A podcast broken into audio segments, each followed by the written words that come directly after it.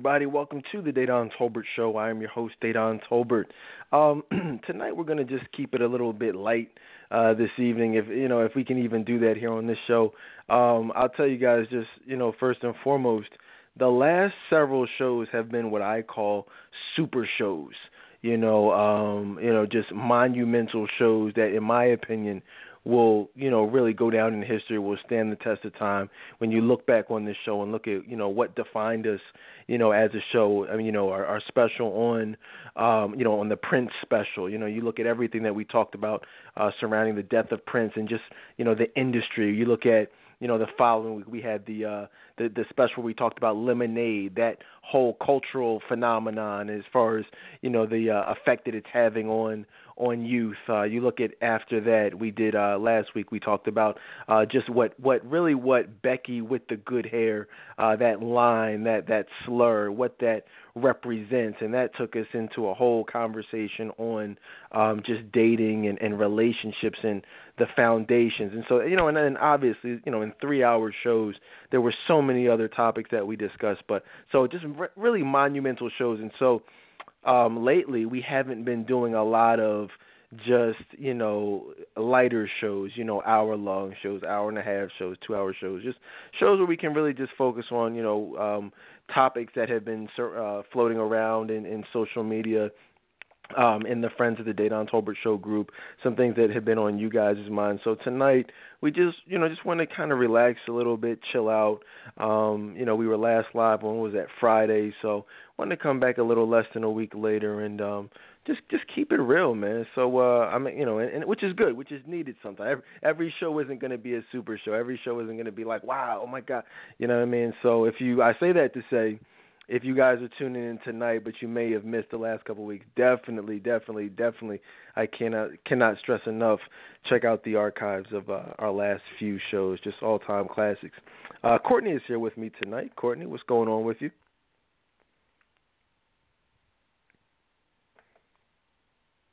I think we, um, you know, our system crashed a little bit earlier, so we're trying to get everybody back online. But um, while, while matter of fact, I think we got you now. Courtney, you here with us?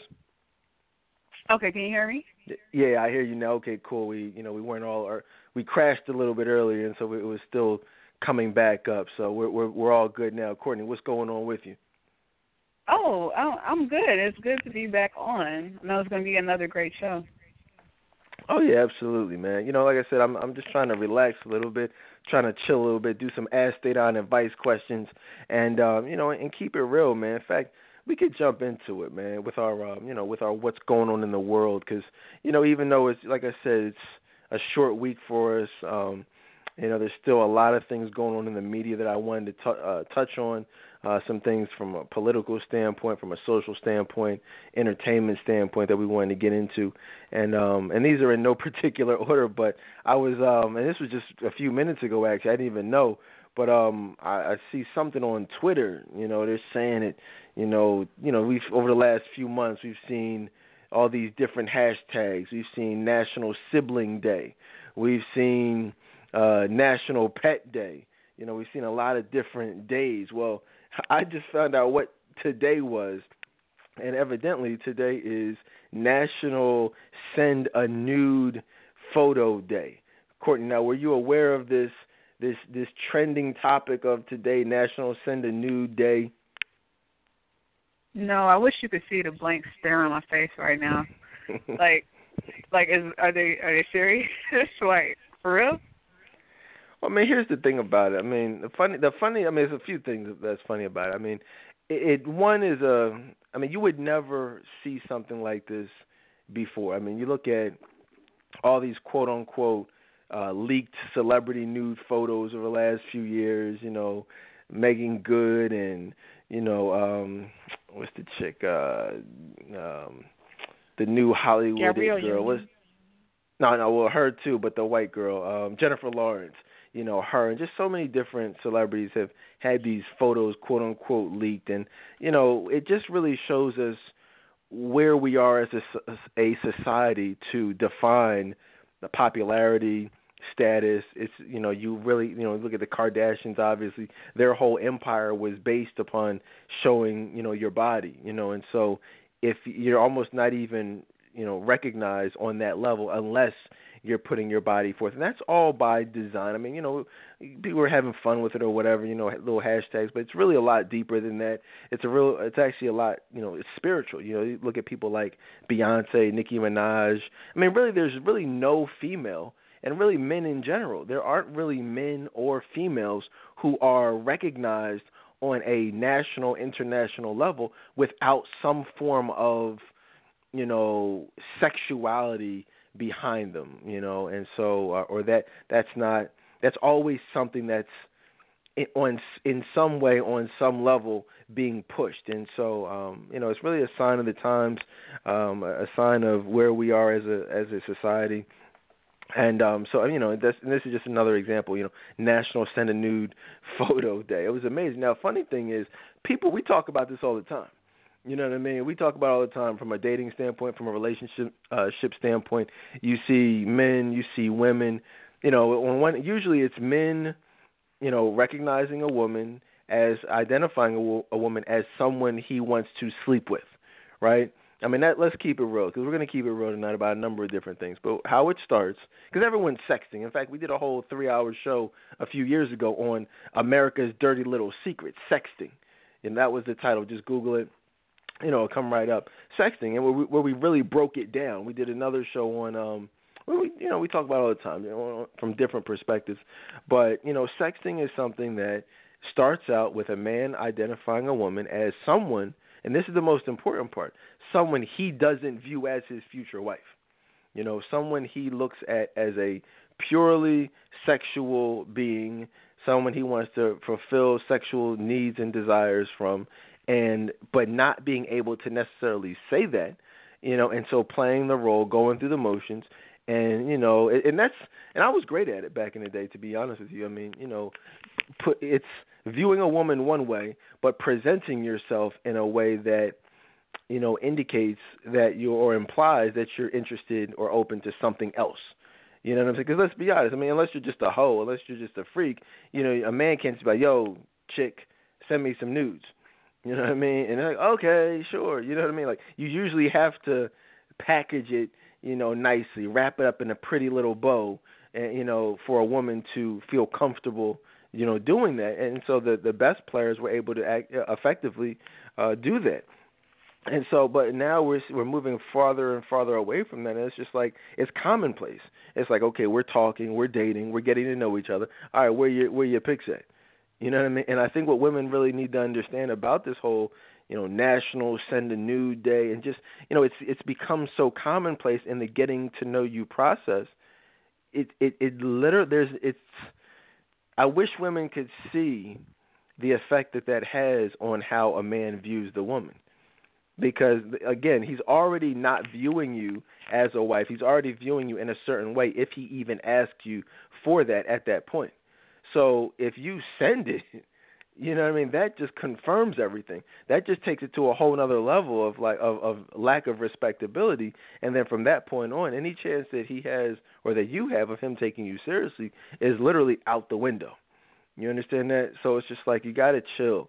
You know what I mean? Because um, please understand. I, I shouldn't even have to say this, but please understand that the moment you send that, you know, and in fact, the whole purpose of you sending it is so that he can send it to someone else. You know what I mean? His best friend, his homies, his frat brothers, his teammates, whatever the case is, or or or just stored in his archive in his collection, you know, for a rainy day. You know, and at one point it's just like, oh, let me just everyone's sitting around talking about different stuff, talking about women, similar to how you know women talk about men. Well, we're going in those little the vault, you know, the archives, and we're pulling out nudes from 1996, 1998, 2002 of women who are now married, you know what I mean? Women who are now, you know what I mean, totally changed their lives, but those images will, you know, they don't go away, ladies. You know, it's like women women will even have the audacity like, oh, you know, uh, these this is this is for your eyes only. you know what I'm saying? I'm gonna cut my head off. You know, I'm gonna chop off the head part, so there will be no record. No, there's always a record. Men always know who it is. You know, make sure you delete this as soon as I send it to you. What? Delete it?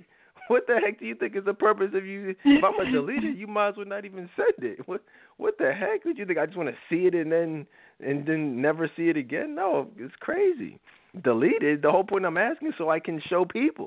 So, ladies, you just gotta understand that, you know. And like I said, look, the media will hype it up. They will glamorize it, romanticize it. Oh, I'm just sending some nudes so we can have a preview of what we're to be enjoying for the rest of our lives together. No, ladies, stop understand the man that God has for you, your future husband, will not want he will not look at you in that way. He will not want to do that. Now, that's not to say that, you know, if you move to a whole nother level, you know, and that is in fact your husband, then yeah, you know, that type of stuff is keeps you know, it adds spice and, and you know, it does keep the relationship fresh fresh. So there's nothing wrong with that from a married standpoint, but a lot of people are doing things you know, that are reserved for marriage, you know, and looking forward to marriage, you know, and and not understand why the two are not, you know, uh syncing up. I mean, I mean now, I mean, I don't need to ask you. I mean, we all know, Courtney. You know, this is. I'm not gonna say, oh, Courtney, is this something that you can relate to?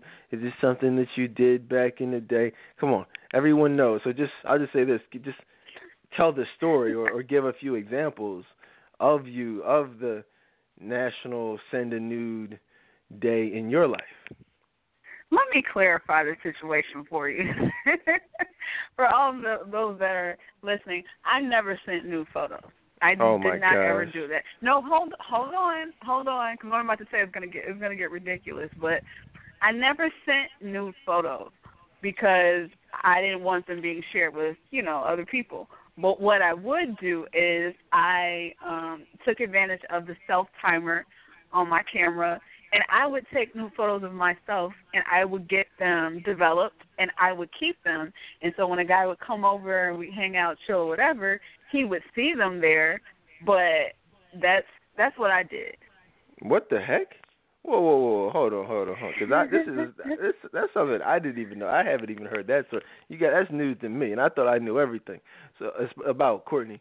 I, I mean, come on, you got. I thought you, we've heard all the stories. So hold on, hold on. Let me just just walk us through. So you would use the self timer, okay? You would get the pictures developed. You know, have them framed up on your wall, and so when they okay, came over. You had them. You put. You went to Target and you bought a twelve dollar frame. You got them blown up. They said, "What size you know? Just give me the ten by twelve. You know what I mean? So you bought. But you know what? on your wall.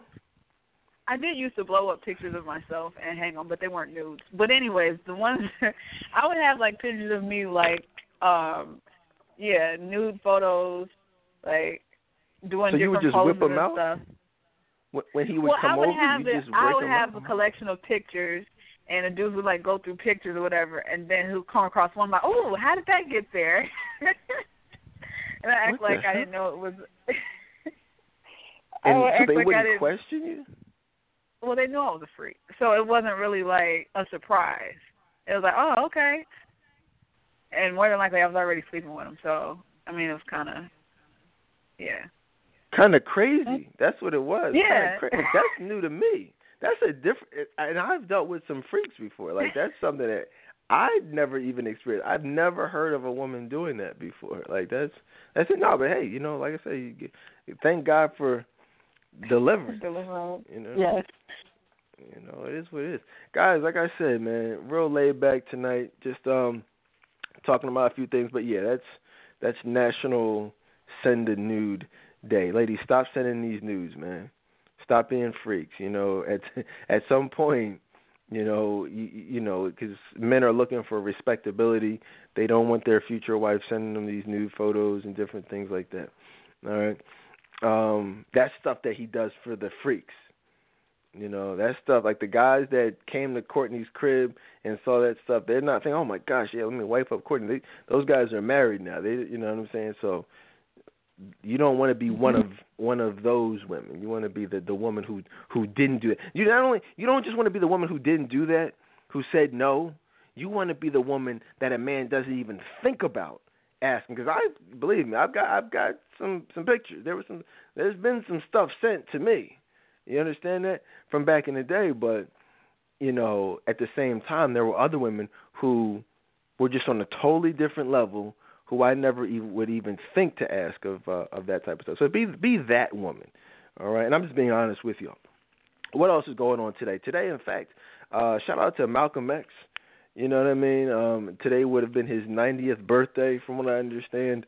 And um, you know, I, I'd really like to, you know, whether it's Michael Jackson, Malcolm X, Martin Luther King, Prince, um, so many different other uh, leaders from from the past. You know, remember them for what you know for what you remember them for. But then I encourage you all uh, to to just do some research.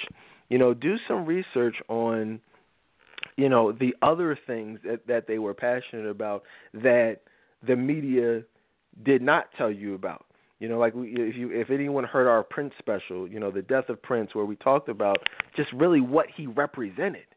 You know what I'm saying? Yeah, he you know he made some music, some great music, but there was so much more. There was so much stuff that he spoke about the industry, about the entertainment industry, about politics, about the overall system, about the new world order. So much. I mean, this is Prince talking. Same stuff we talk about here every night, Prince talked about. The same stuff we talked about here, Malcolm X talked about. He talked about the government. He talked about secret societies. He talked about economics. He talked about how things were going to be in the future. He talked about media propaganda, which we've uh, talked about so much here over the last few months.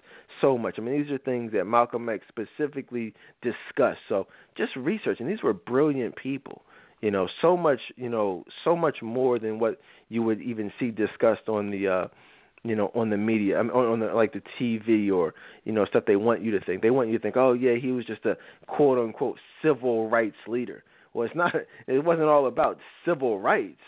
You know, it was about just rights and it was about the government and the irony. The irony, a few years ago we talked about Martin Luther King and how all these ridiculous comparisons that people were making to people like Barack Obama and, you know, just doing the memes with the the poses and it's just like you know, stop. They're they're nothing alike, guys. I mean, you look at people like Barack Obama and Hillary Clinton, who've literally taken hundreds of millions of dollars you know, specifically from you know billionaires and corporations and have literally been bought and paid for to push a particular agenda.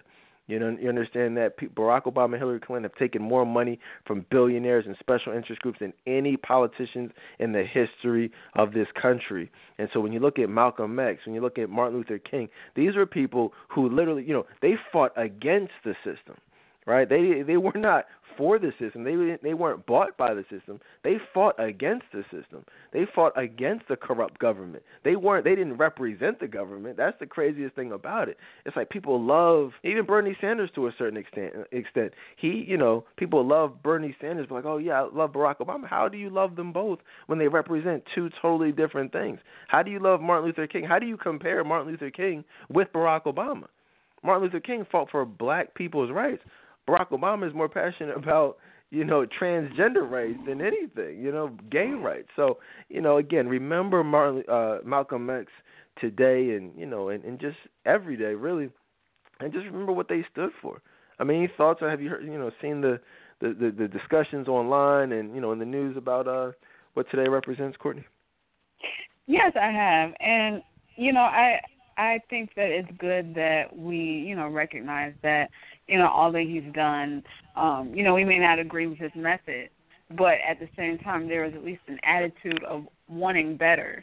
You know, wanting better than you know what is. You know, um, and I think that's I think that's good. You didn't agree with his method. As far as violence, no. I, what, now, I what do you mean? What kind of violence? What kind of violence didn't you agree with? I just don't agree with violence, period, as a way to get a point across. That's just I, that's how I feel. I feel like there are other ways to get your point across than violence. A lot of times, violence it makes the situation worse and it makes it escalate. Yeah, but he but wasn't preaching time, violence. Oh, go ahead. No, finish your point. Oh, well, I was gonna say, but at the same time, I respect you know, the fact that he wanted to do, you know, something as opposed to nothing. So what do you? I mean, that's what I'm saying. From your perspective of Malcolm X, are you saying that he was advocating violence, or like what well, what was violence was he projecting? Well, that was the impression that I got just from what I read. You know that he he wanted a, a method of you know using force instead of as opposed to Martin Luther King as far you know he was you know nonviolence and using a civil approach. Yeah, I mean they definitely had contrasting styles, absolutely. You know, and the great one of the things that I respected about both Martin Luther King and Malcolm X, but for different in different ways and for different reasons. I mean, neither one of them were violent individuals. You know, Martin Luther King, he had a message of just nonviolence, period. No matter if you were attacked, he brought to the table a more um, the Christian message of you know turn the other cheek obviously as a Christian, which I respect and um, you know what I strive to be like. But at the same time, Martin Luther, uh, Malcolm X was not ever advocating violence. His whole thing was, look, if you hit me, I'm gonna hit you back. You know, if we're participating in a nonviolent march and you, you know, treat us in a violent manner, then that violence is going to be met with violence. So I mean, he wasn't just like, you know, I want to prove this point with violence. He's saying, look, we have a point to prove, we have a mission, we have a movement, and if you, you know, attack us for that movement, then that will be met with viol, you know, a vi- basically defending themselves. And as a father, you know, as a husband, um, you know, as a, you know, a participant of an active participant of my second Second Amendment rights, I mean, I can I feel that. You know what I mean? Like I'm not I struggle with some things. I'm not the, you know, turn the other cheek guy. You know what I'm saying? And um so I but do you see what I'm saying, Courtney? Like he was not at all a proponent of violence, but he wasn't someone that was going to run from violence if presented with it. No, I I totally I totally understand what you're saying. I just think that we just this we can agree to disagree on it. I just don't um I don't agree with that that method. I just don't. But so so if you're saying if if you were attacked, you you would just turn the other cheek and let them hit you hit you on the other cheek? I mean, I just feel like that I'm saying you. You're saying you don't agree with it. So that's what I'm saying. If you were attacked, would you you would not defend yourself? I, I would. I would defend myself. But I'm saying and during that time period, if everyone just attacked, you know, if they were attacked and they just responded, you know, aggressively, did that really solve the issue? That's why I'm looking at it during that time period. Instead of just handling it a civil way. I just agree more with Dr. King's um, approach during that time period. Right. So if you were born in the 1960s and you were attacked, you wouldn't defend yourself. I don't know. I never thought. I never thought about it that way. I'm. I don't know. I don't know. Yeah, I mean, you know, I think at the end of the day, we all. I think. I, I mean, I think.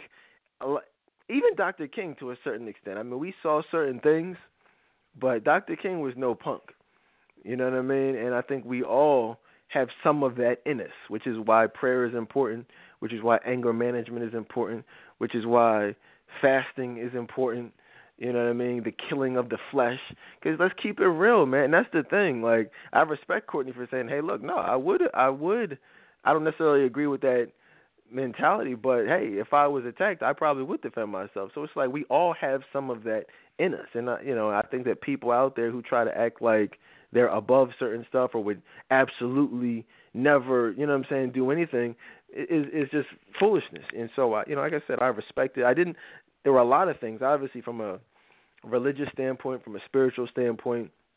Malcolm X didn't, um, you know, we didn't see eye to eye from a, obviously, as a Muslim, I'm a Christian, different things like that. But just from a social standpoint, I was feeling a lot of the things that he had to talk about. And I mean, I, hopefully, I don't even have to say this, but you know, if anyone out there hasn't seen uh, Malcolm X or or read, you know, um, the autobiography of Malcolm X, definitely you know, check both of them out because I mean, great movie, great book, um, great message. You know, just going to prison, literally changing your entire life, your entire mentality.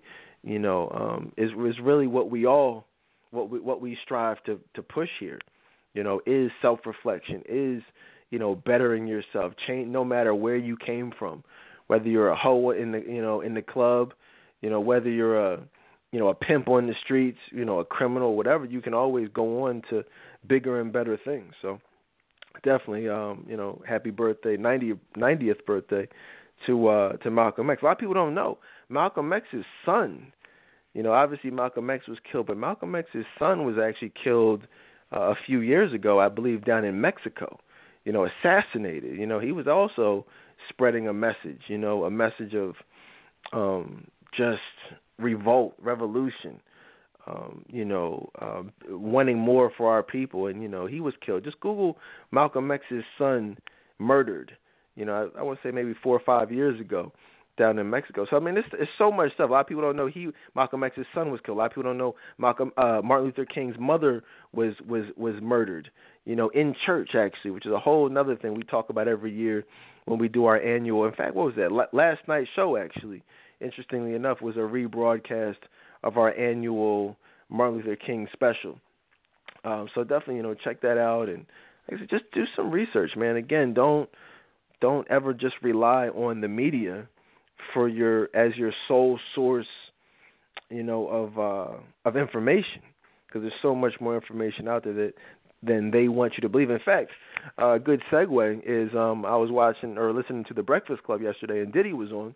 It was a uh, you know, was on it several months ago, but I was just listening to the interview, and um, I found out that he, you know, he started a charter school in Harlem.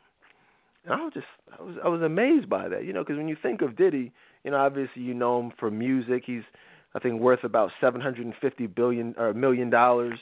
Um, they're all him, Jay Z, Dr. Dre. They're on this race for to be like the first black um, billionaire in uh, in hip hop. He's right now leading. Dr. Dre second, Jay Z third. I think Drake, uh, Birdman is in there. Um, Drake came in, I think, number five on the Hip Hop Cash Kings list. Uh, you know, so you know, but that's like I said, like that's what you hear about most with Diddy is that type of thing. But you know, I found out that he got with um, you know some some educators, very respected educators uh, in the New York area, and they, you know, he took a lot of his own money and founded a, a, a you know a charter school, and it's it's for it's free, totally free, no cost to the to the students. I think he said it had about the waiting list was like a thousand people. I think they have like 180 people in the school. Um, he said they have, you know, it's a huge campus.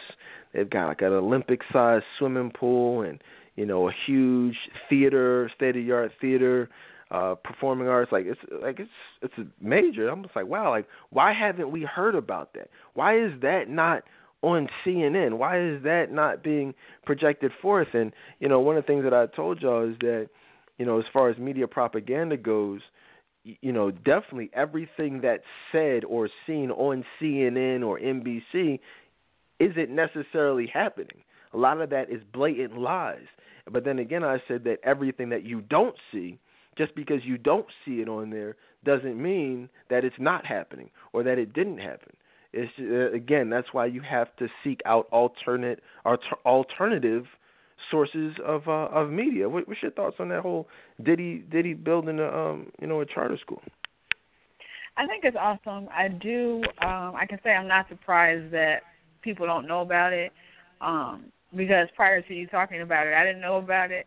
And the reason is because it's positive. It's something positive, something that you know, it, really is going to help these children because children need to be in an environment where they feel that you know people care about them. They feel like the educators care. They feel like people have put passion into you know starting that school and it just it says a lot and um kids do better when they have that support system not only at home but in the school system too oh yeah i mean it's just a matter of um you know, we, we, we need to do better. We all have to have a mentality of giving back. You understand that? You know, of giving back to the community.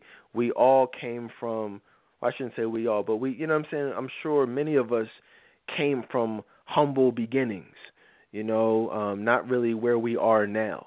And so if if somebody opened doors for you, it's only right that you go back to try to open doors for people. I mean, that's just something that Courtney and I do um, with the Each Woman Foundation. Just you know, trying to give back specifically to to women, uh, less fortunate women, women who are maybe striving towards um, emotional availability, getting over hurt, pain, resentment, things like that. But just in a number of different ways. I do a lot of community service with with my fraternity, Phi Beta Sigma, on a uh, alumni graduate level. So, um, and you know, what, whatever you do, however you do it, just you know, make sure you give back because we've all been blessed. If you if you're listening right now, you know, I mean, that means you have some type of technology, whether it's a cell phone.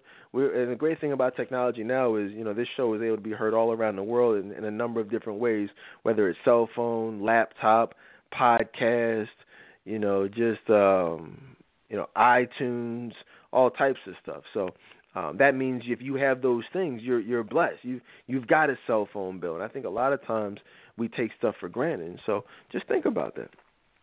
So, uh, yeah, but yeah, shout out to some of our inter- international listeners from uh, Nigeria and uh, Japan, um, the Virgin Islands, Bahamas. Shout out to everybody listening all over. We we really appreciate the love um, from over the last uh, ten or so years. Uh, what else is going on out here? A lot of lot of things going on. Speaking of which, and this and this is good. Like I said, man, it's gonna be a, a shorter show, a more laid back show. I I felt like I was at an auction sometime or somewhere on uh the last few shows. I was like, like I was talking. I felt like I was talking fast, just because even though it was a you know each of those shows was a three hour show, as you saw, you know we we used up every bit of it, you know, and I still didn't get a chance to cover everything I wanted to. We, we're not going to have that problem tonight, so I feel like I can, I can, you know, relax and just take my time and talk about how we want to talk, and you know, spend some time on some issues that we don't, we may not necessarily get to talk about, um, you know, every night. So, uh, which is good. Um, but yeah, one of the things that I, in fact, this is one of the ones that I wanted to talk about on our very last show, which was recently Rickey Smiley was discussing uh, Greek life, you know, um, pledging the whole pledging versus hazing discussion. Now, many of you may know Rickey Smiley is a Q, and um, you know he, he you know represents his fraternity and often discusses Greek life and um, you know what it was then versus what it is now. And he was I forget how it came up, but he was talking about it, and someone mentioned hazing, and you know just he was saying that you know it's kind of it's it's horrible how it's gotten. You know, you see people in the hospitals, you know, from being you know getting stroked, you know, paddle with the uh, the wood the wood, um, you know, broken legs, broken bones, you know, people drowning and all types of stuff. You know, you hear the horror stories, and he was just saying that, you know, if that's something that you do, it's very irresponsible towards the fraternity um, on a national level because you know things like lawsuits and but just you know just immaturity and you know and that whole you know just being irresponsible. Um, now, obviously, Courtney is in a sorority. I'm in a fraternity. I, and I, so I wanted to take this as an opportunity to talk about it. You know, we we've talked about it in the past. We've done entire shows on Greek life, and so this is not the first time you guys have heard me talk about it, but it's the first time in a while that you you've heard me talk about it. I know a lot of non-Greeks, non, you know, people who haven't pledged aren't really into that. I know that they do have some, you know, some questions, maybe some uh, common misconceptions you know, is it of God? Is it of the devil? Is it, you know, different things? Um, you know, why do you gotta be beat to call somebody your your brother, your sister? And you know, so I wanted to just spend a few minutes tonight, since we do have some time to to talk about it. Maybe you know, I have some specific questions that were asked of me um, to to touch on tonight. Just people who are in the church, but not really, you know, not really feeling the whole fraternity and sorority thing. What's your, you know, as a member of Zeta Phi Beta Sorority Incorporated, Courtney, what are your thoughts on sororities and, and specifically Rickey Smiley's views on, you know, hazing? I um I got a chance to to you know hear what he had to say um about it and you know there are chapters just across the globe um, that are notorious for those stories, as he was talking about, where you have those incidents Um, and I think it's left a, a bad taste in a lot of people's mouths, unfortunately, because of those incidents. A lot of people think that that is representative of all, you know, um, all Black Greek letter organizations, and that's not true. Um, what I can say about it, you know, as far as pledging, it should always be um, a lesson learned. You should. It's supposed to be a purpose behind it, and it usually is for the most part. Um, and so there's there's a reason that you're going through the process, and um, you know it makes you a better person. It should make you a better person. And so you know if I, I, I say to those people that are you know interested, I say definitely do your research. Because a lot of people are like, oh, you know, I don't want to join this because you know I think they're like this. Definitely do your research. Um, you know, get to know those people. I mean, it, it makes a big difference. But I I I don't regret my decision at all. Like pledging Zeta Phi Beta was like the best thing, one of the best things that I've done like in my life. And so, um, yeah, I I just I encourage people to do their research and just really get to know know the organization, know the people in the organization before you make a judgment. Yeah, I can agree with that 100%. Um, and this is what I'll say about it. I mean, the thing, first of all, and I'm someone who keeps it real. You know what I mean? Like I I'm not politically correct. I'm not into the whole politics thing or I'm to say this in this circle or say that in that circle. I keep it real. Anyone who knows me knows that. That's something I will always be is real. I'm not to front. I'm not to sit here and act a certain way. Oh, yeah, we do a Christian show. Yeah, we have a Christian group or whatever. So in in, in that group, I'm to act this way. But you know, not, not, nothing crazy like that. I wear my letters. I serve the community, do a lot of community service. Those of you who follow me on social media see that I'm very proud of my fraternity and the things that we we do and the things that I've done since the fall of 99, summer of 99, you know what I mean? So, um understand that. Now, you know, all that said, I will say that well, I say I mean I say a few things. As far as what Rickey Smiley was was saying, I, I agree with a lot of what he was saying because we there are a lot of people now as well as back then who they're immature. You know, they get drunk, they get high, they're looking for a good time.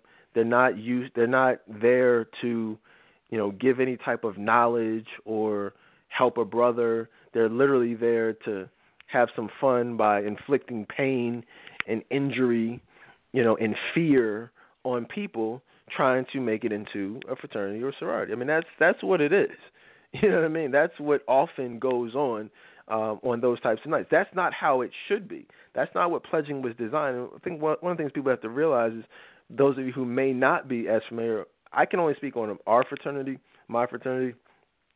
You know, we have a lot of history that stretches back to back to slave times. You know what I'm saying?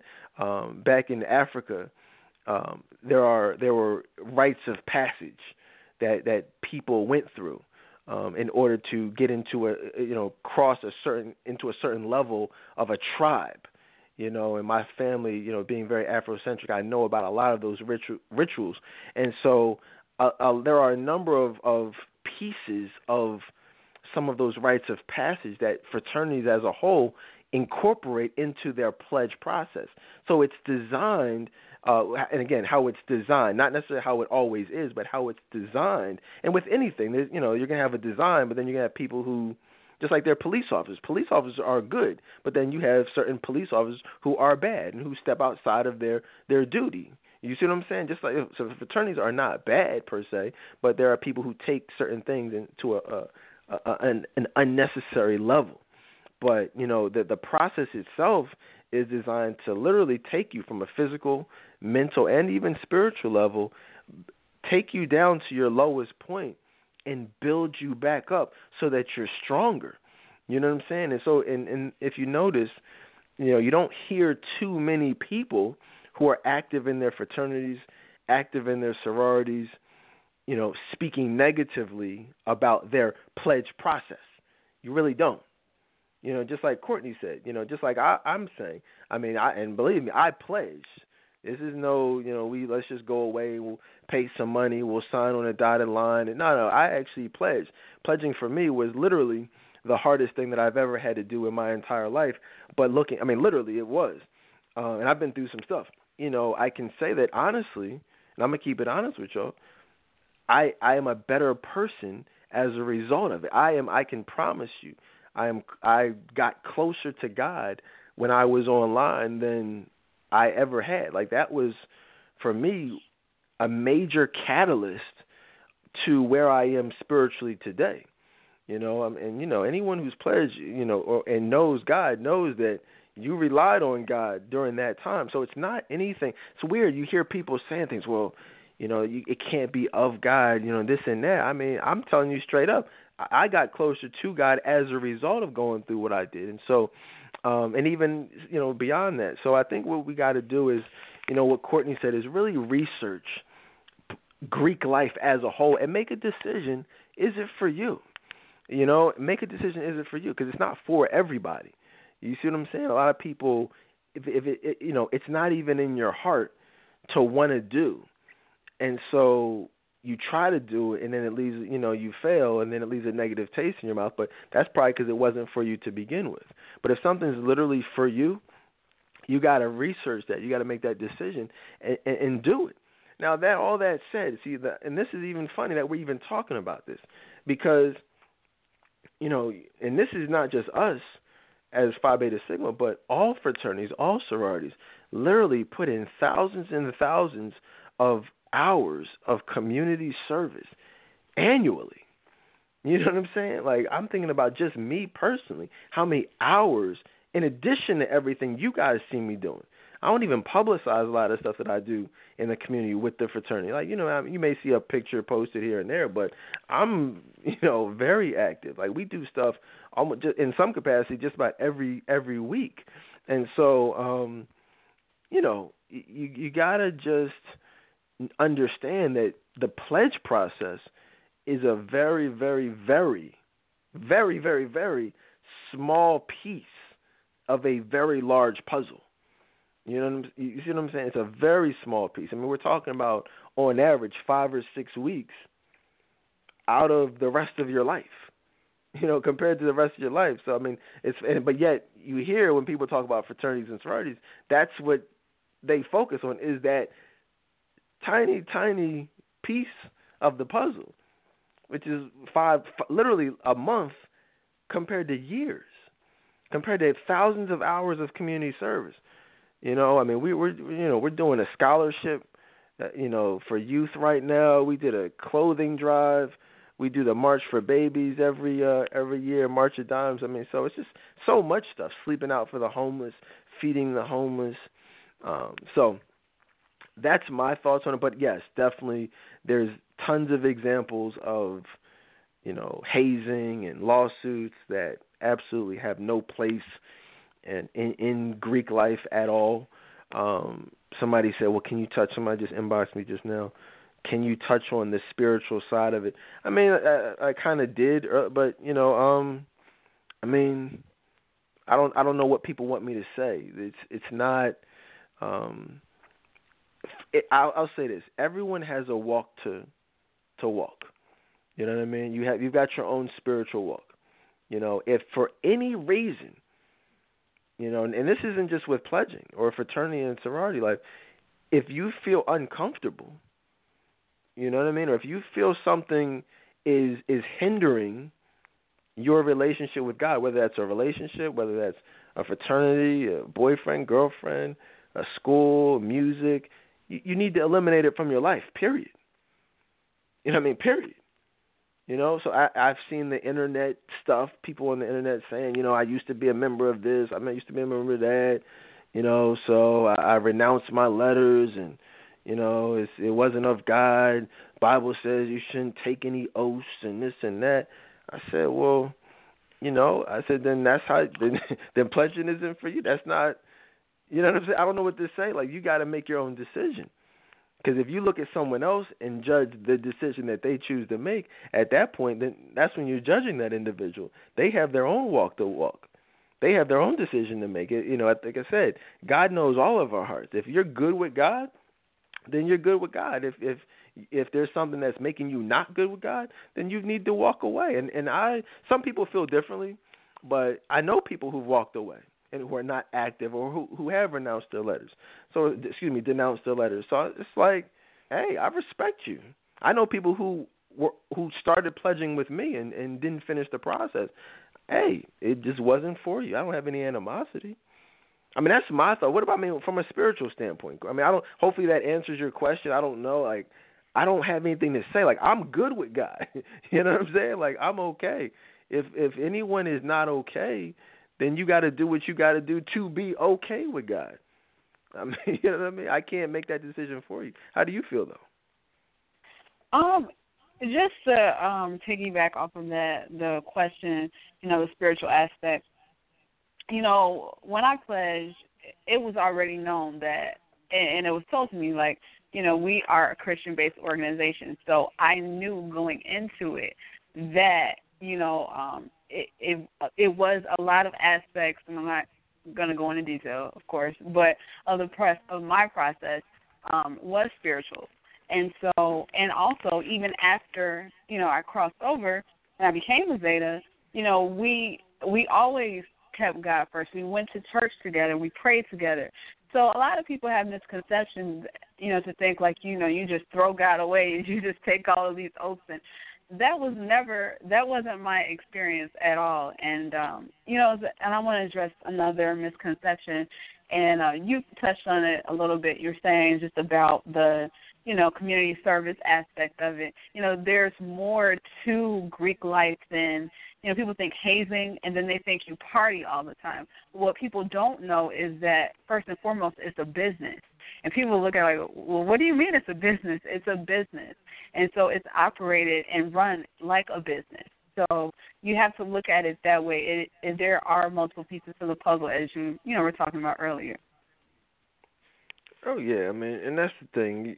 Like you said, I mean, you just got to look at it for what how you want to look at it. You, you, you know what I mean? And and and again, if it's not something that you're okay with, then you got to do what you got to do. All right, let's keep it moving though. So hopefully, you know, like I said, you guys can call in or feel free definitely to send me additional questions or you know we've talked about this online, we've talked about it on the show. I mean, you know, a lot. Of, it's it's always like I said, it's usually people who are who are opposed to it. Two things: they're either outside of that. You know, someone just oh, someone's inboxing right now. Said, well, what about the what about the rituals? What about the um, you know the the secrecy of it? I mean, like I said, it's Listen, guys. Any any organization is going to be private, you know, unless you're a part of that particular organization. You know what I mean? And that's just what it is. And that's if you don't, if you want to know what goes on behind closed doors, then you've got to be a part of it. If you if you don't want to be a part of it, but you want to know what's behind closed doors, I'm, I don't know what to tell you. So you just got to make a decision, and um, and that's just what it is. Um, what else? Uh, speaking of which, you know, there's a lot of stuff going on in the in the church. You know, let me just say before we move on to that though, whether it's fraternities, whether it's other stuff, you know, I'm seeing even stuff with, that's going on in the government. You know, the pushing of the gay agenda, the transgender agenda.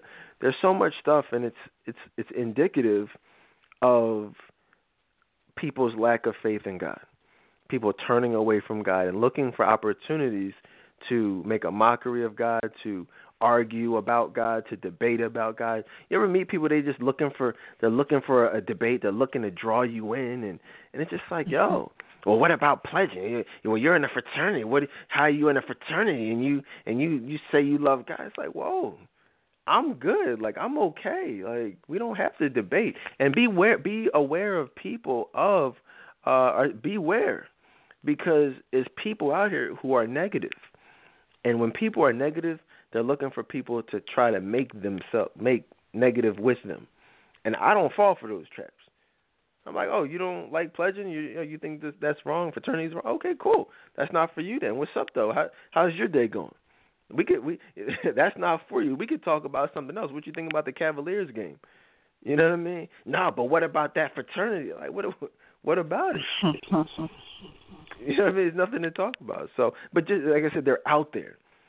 You know, well, what about what about? So you, I guess you don't eat pork then, huh? oh, I guess you don't this and that, like going into stuff from the Old Testament, and oh, you you think it's okay to have slaves? I'm like, oh boy, here we go.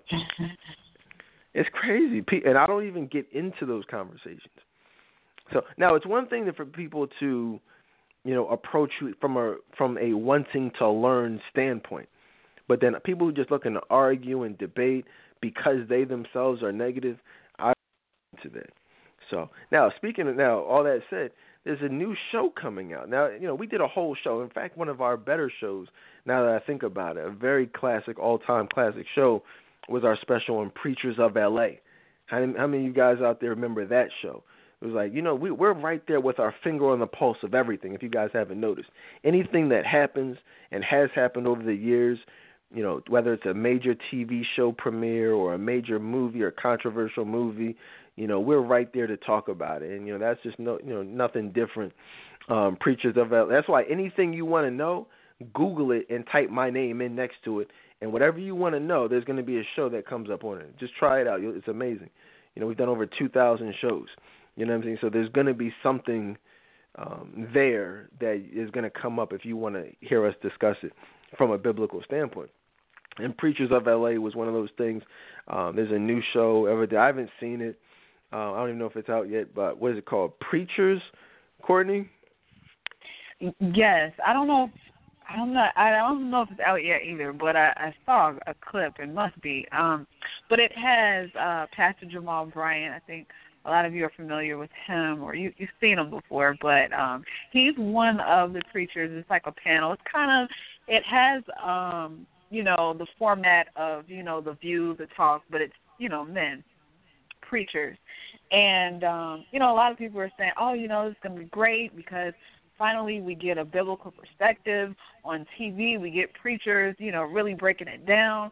But I'm looking at it like, you know, if it's on, you know, uh, mainstream, you know, it's going to fit whatever agenda they want them to. So you can't expect it to be sound biblical truth. It's going to be watered down. There are going to be a lot of jokes. There are going to be things specifically to make a mockery of the church and of Jesus Christ. Yeah, I mean, well, here's the thing about me. I mean, I I hear that. I mean, I'm I don't know what it's gonna be. You know what I mean? I haven't seen it. You know what I mean? I can we can talk about it. We can, you know, do our Miss Cleo or whatever. But like, I don't, mm-hmm. I I don't know. You know, you know what I'm saying? Like, I know I have been surprised at certain things, and I know that a lot of people they they you know some like you said some people are excited about it. Some people are saying oh I'm not gonna watch it because it's not I mean I'm gonna watch it. I mean I'm not gonna I'm not gonna say necessarily that I'll continue watching it but I'm not and never have been never will be whether it's movies TV music. I'm not gonna talk about something or just automatically say what something is gonna be before it before I even personally watch it. Like it's amazing. I'd be like, I know people who be like, oh, yo, you know, uh like even that's why we did the whole Preachers of LA show. And I told y'all then, I'm like, I'm not even going to talk about this because I haven't seen it yet.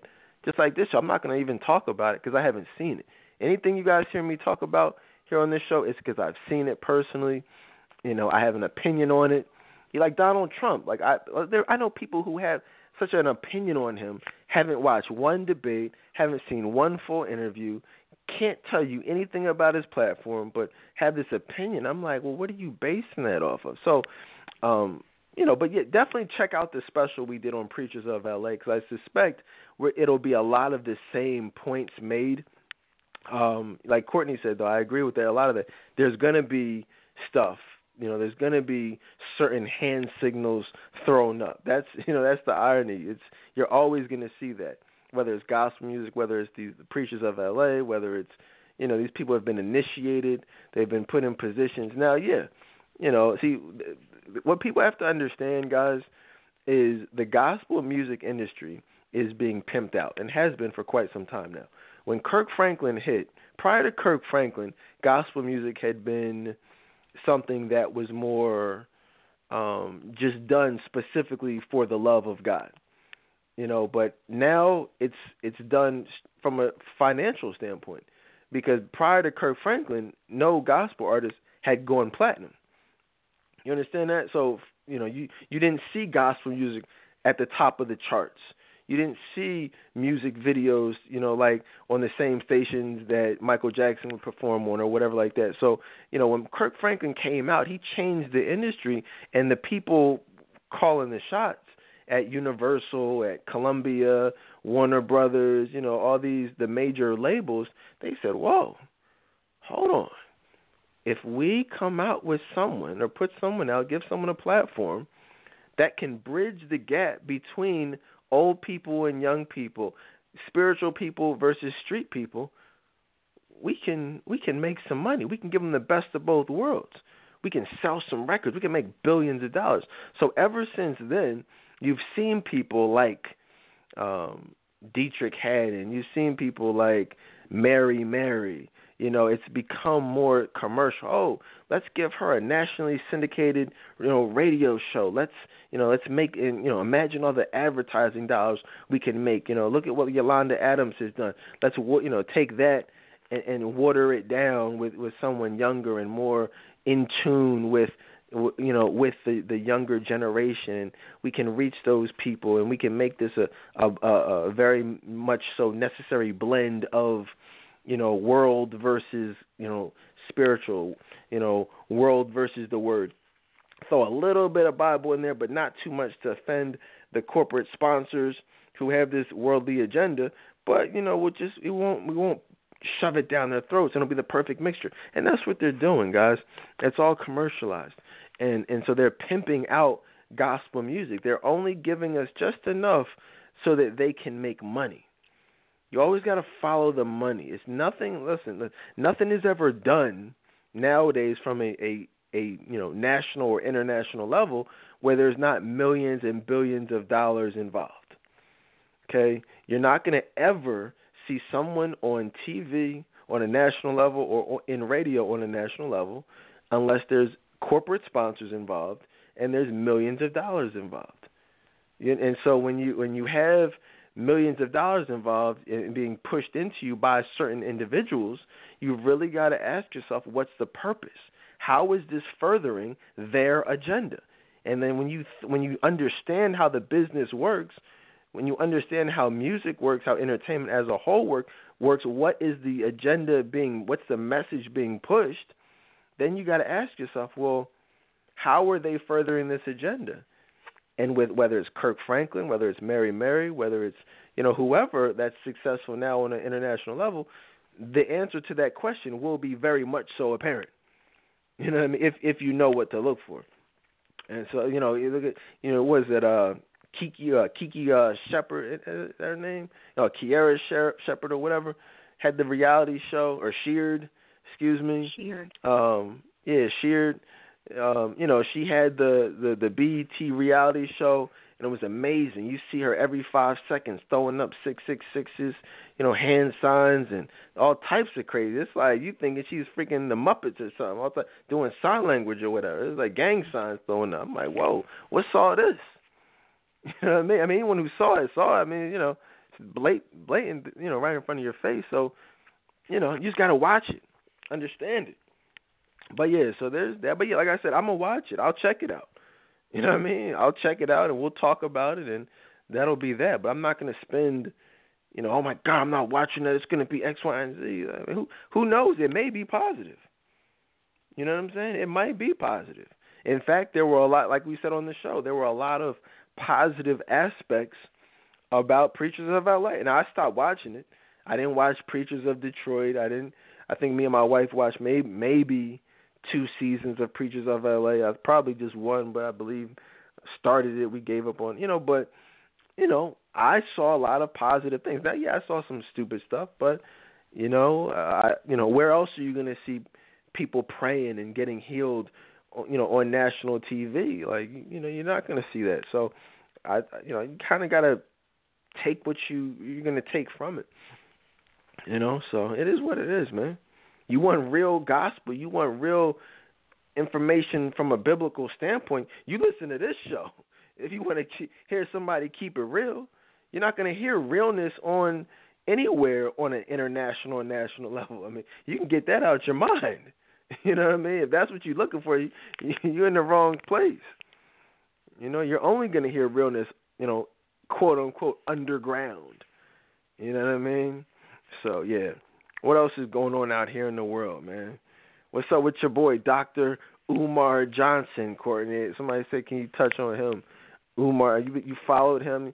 Uh, he he came out recently with an interview. A lot of people were talking about where he was discussing homosexuality and and the fact that it's a it's a sickness, it's a disease, it's something that people are manipulated into and and uh, get into as a result of uh, abuse and um, mental in- confusion and instability. Uh, words that he often throws around. What what are your thoughts on that? I agree with that. Um, a lot of people try to make it seem like, oh, you know, it's something that you're born with, or you know, you're born this way, and not realizing that there are things specifically that happen to um you know a lot of um people that are homosexual whether it's you know childhood abuse a lot of a lot of them were molested um by someone of the same sex and you know it's affected them ever since uh, a lot of them have a lot of things that they deal with. A lot of it is just, um, in my opinion, you know, spiritual warfare. Um, it, it's you know different different things, like like we always talk about believing the lies of the enemy. You know, it's different things that play a role in it and um you know people want to be in denial about it but i feel like people i think the truth should come out um and i'm glad he touched on that yeah, I think that. I mean, I I think he's he said he does say a lot, but unfortunately, he is just scratching the surface just because of his lack of a a spiritual Christian foundation. You know, because this, this is a, a a spiritual issue. You know, homosexuality is a sin. Um, it is a um, a spirit. It's a demonic spirit. You know, if you look at the Old Testament, you look at things like Sodom and Gomorrah. I mean, it's absolutely, you know, a a spirit that people are partake, partaking in, and it, you know, once it has you, it it will ultimately have a. Um, first, it starts as a mental, you know, thing, just like all sin does. Sin starts in the mind.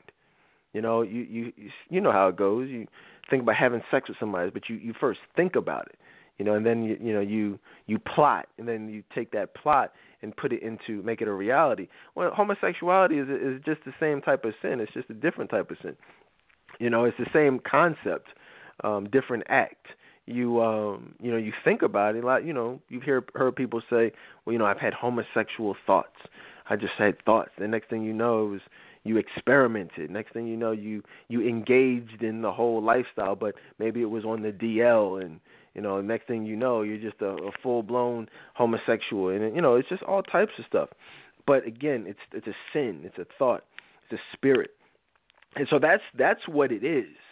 Um, but you know, obviously, Dr. Johnson is not a Christian, so he's not coming at it from that standpoint. He's just approaching it from a um, a psychological standpoint, a historical standpoint. It's you know, okay, someone was you know, molested or they're confused in some way. And, and in many cases, they're absolutely confused. In many cases, they absolutely were molested or abused in some way. There's, you know, one one thing I really agreed with that he said was um the fact that, you know, a lot of the you know the black churches sweep it under the rug. A lot of these uh black entertainers sweep it under the rug because it often means that they have to take a look at, you know, Uncle Tyrone who touched you inappropriately. And that would mean, you know, excommunicating him from the family, doing, you know, actually confronting the sin in your own family that you've covered up for so many years. And so for many, it's it's better to embrace Obama's you know love for homosexuals rather than look internally at the own your own homosexuals on the DL in your own family, your uncles, your aunts. Because I mean, you know, I've personally counseled hundreds of molest, molestation victims. That's just me personally. Women, young women who are now older women, middle aged women who've been touched inappropriately, fondled, um, raped. You know, me personally, I can't tell you how many people I've actually counseled who've been molested and abused. So just imagine what what these numbers are like in the black community on a national level. So, I mean, we it's a major major major problem that churches are not addressing, that the news, the media are not addressing. Uh, suicide is, you know, is very high in the black community, specifically amongst African American women. You know, for the same reason, you know, DL, this it's just getting worse. I mean, we were one of the first shows in the country to interview, uh, uh, what's his name, um, J.L. King. You know what I'm saying? The uh, the author of On the Down Low. I mean, he was on Oprah you know, and then like literally a couple weeks later, maybe even a month later, he was on our show. You know what I'm saying? We were we so we that was a monumental, groundbreaking interview, one of the first in the entire country to even cover the whole phenomenon, if that's even the right word to use, of the this DL movement. And so um that's when people that's when people realize like, whoa, this Dedan dude, he ain't he ain't playing around. He's he's keeping it real. And so that was like one of our very first interviews. I you know ch- check it out online. But yeah, man, it's, it's and he kept it real. He talked about the pastors that he knows that are on the DL, the doctors, the lawyers, the the, the influential people that you know he slept with, that he knew knows that are actually on the DL. So it was crazy, man. But yeah, um, so yeah, I mean that's my thoughts on. him. I mean, I now anyone who knows me knows I, there's not a lot that Dr. Umar Johnson and myself agree on. Um, I think a lot of stuff he says is absolutely ridiculous.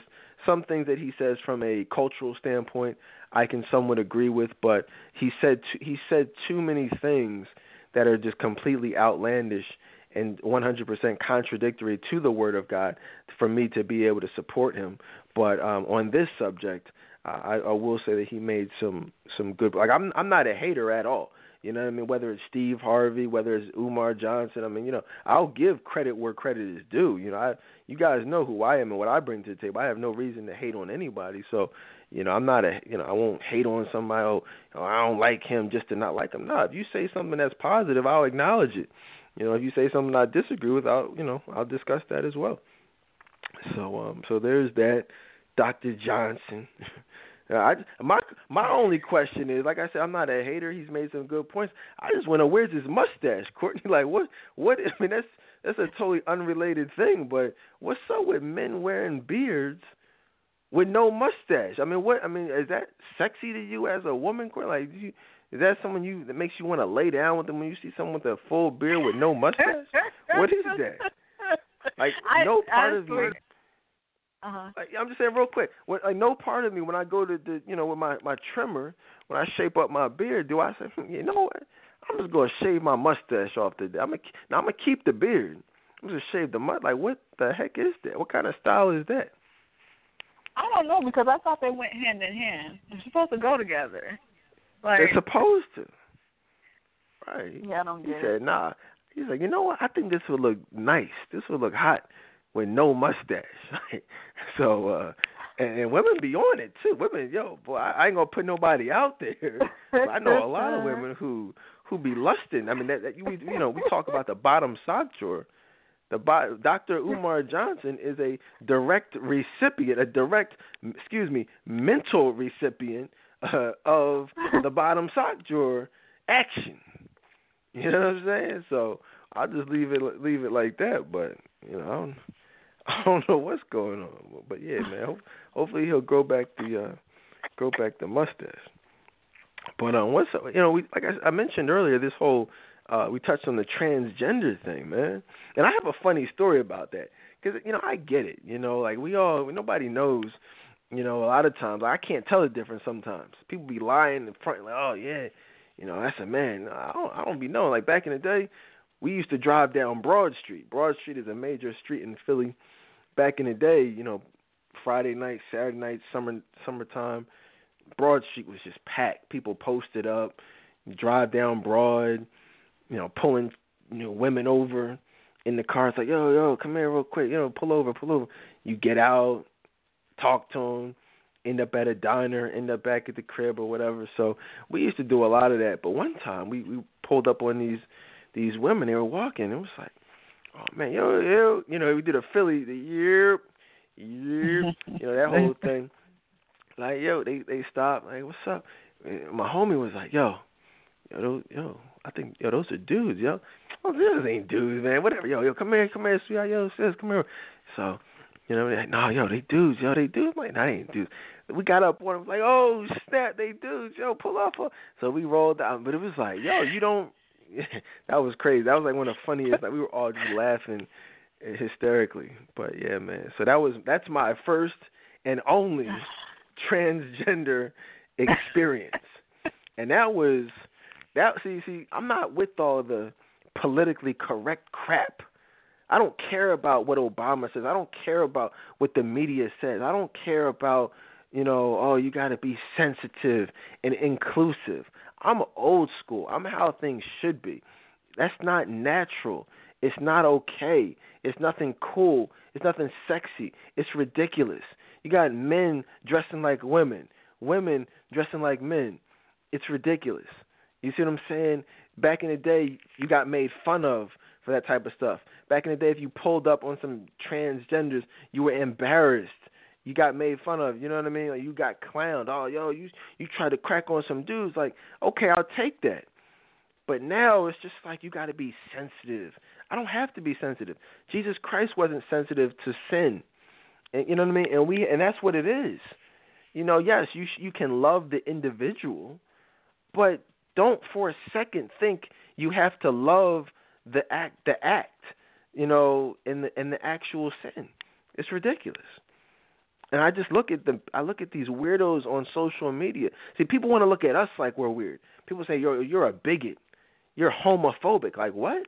Homophobic? Nah, I told y'all before I'm godophobic. You understand that? It's not about being afraid of homosexuals or this and that. No, it's I'm putting God on a pedestal and anything that contradicts his word, you know, that's that's the side I'm riding for. I don't care what these weirdos on social media are doing. These weirdos in Congress passing laws and you know these these DL dudes in the entertainment industry, these music executives that are pushing this agenda. That's what it all is. And they're trying to make us like them. Before it was, you know, it was them living in their own little bubble. They said, "No, nah, we're we're tired of living in this this little gay bubble. We're going to make the whole world gay." I mean, I know that's what's happening, right? They want to make the people who support God the minority, whereas before homosexuals, that's why there was a DL community, right? That's the whole point of it being on the DL because the majority of people didn't accept that crap.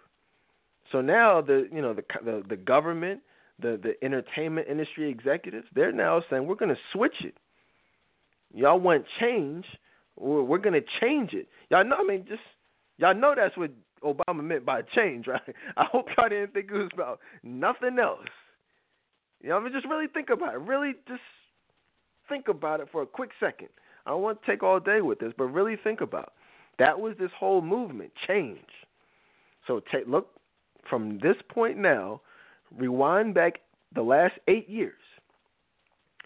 What the heck has really changed, other than the ex- the worldwide acceptance of gays and homosexuals. I'll wait. Let me know what change have we really seen? Except because you know you know darn well homosexuality and gayness and transgender was not at all accepted the way it is today. Eight eight years ago, y'all know that, right? I just want everyone to know that. So that's literally the only major thing that's changed. Am I lying, Courtney? No, it's just it's gotten it's been the gayest that it's ever been. Even like remember the the show that we did on um the Super Bowl and we were talking about how gay it was, like, you know, the crowd had like uh rainbow colored flags and different colors, all that stuff. It was just everything is ridiculous now. Oh yeah, definitely. So I mean, you know, that that's what's going on. Um you know, and under, just want people to understand what it what it really is. One of the things that you're going to start seeing even more of, and in fact, they're they're popping up all over the news. You're going to start seeing a lot more, um, you know, weirdos. You know, people, you know, peeping toms. You know, people dressing up as women. You know, molesting little kids, little girls. Follow, you know, literally, because that, that's nowadays it's, it's it's really sad because that you're opening the, the the door for so much stuff.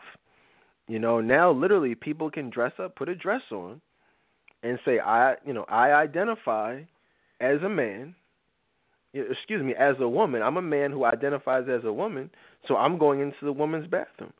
According to that, you know, whether they want to put a wig on or not, I know I wouldn't feel comfortable sending my daughter into the bathroom and she'll be fine. I don't oh yeah, I'll wait out here for you. No, I'm not that's what we have to deal with.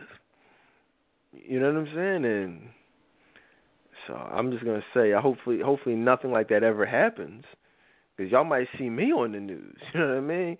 Y'all might see me turn into George Zimmerman or something at that point. You know what I mean? Because, like I said, it's weirdos out here, and that's and you can really thank the government, thank Obama, thank the government for pushing these ridiculous laws through. This whole, I mean, the fact that it's even a question about what bathroom these people, these freaks, should use is crazy.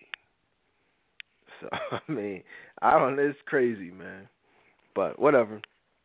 Um, what else is going on out here in the uh in the world, man? Speaking of George Zimmerman, I mean, what's we talked about it a little bit last time, uh last week.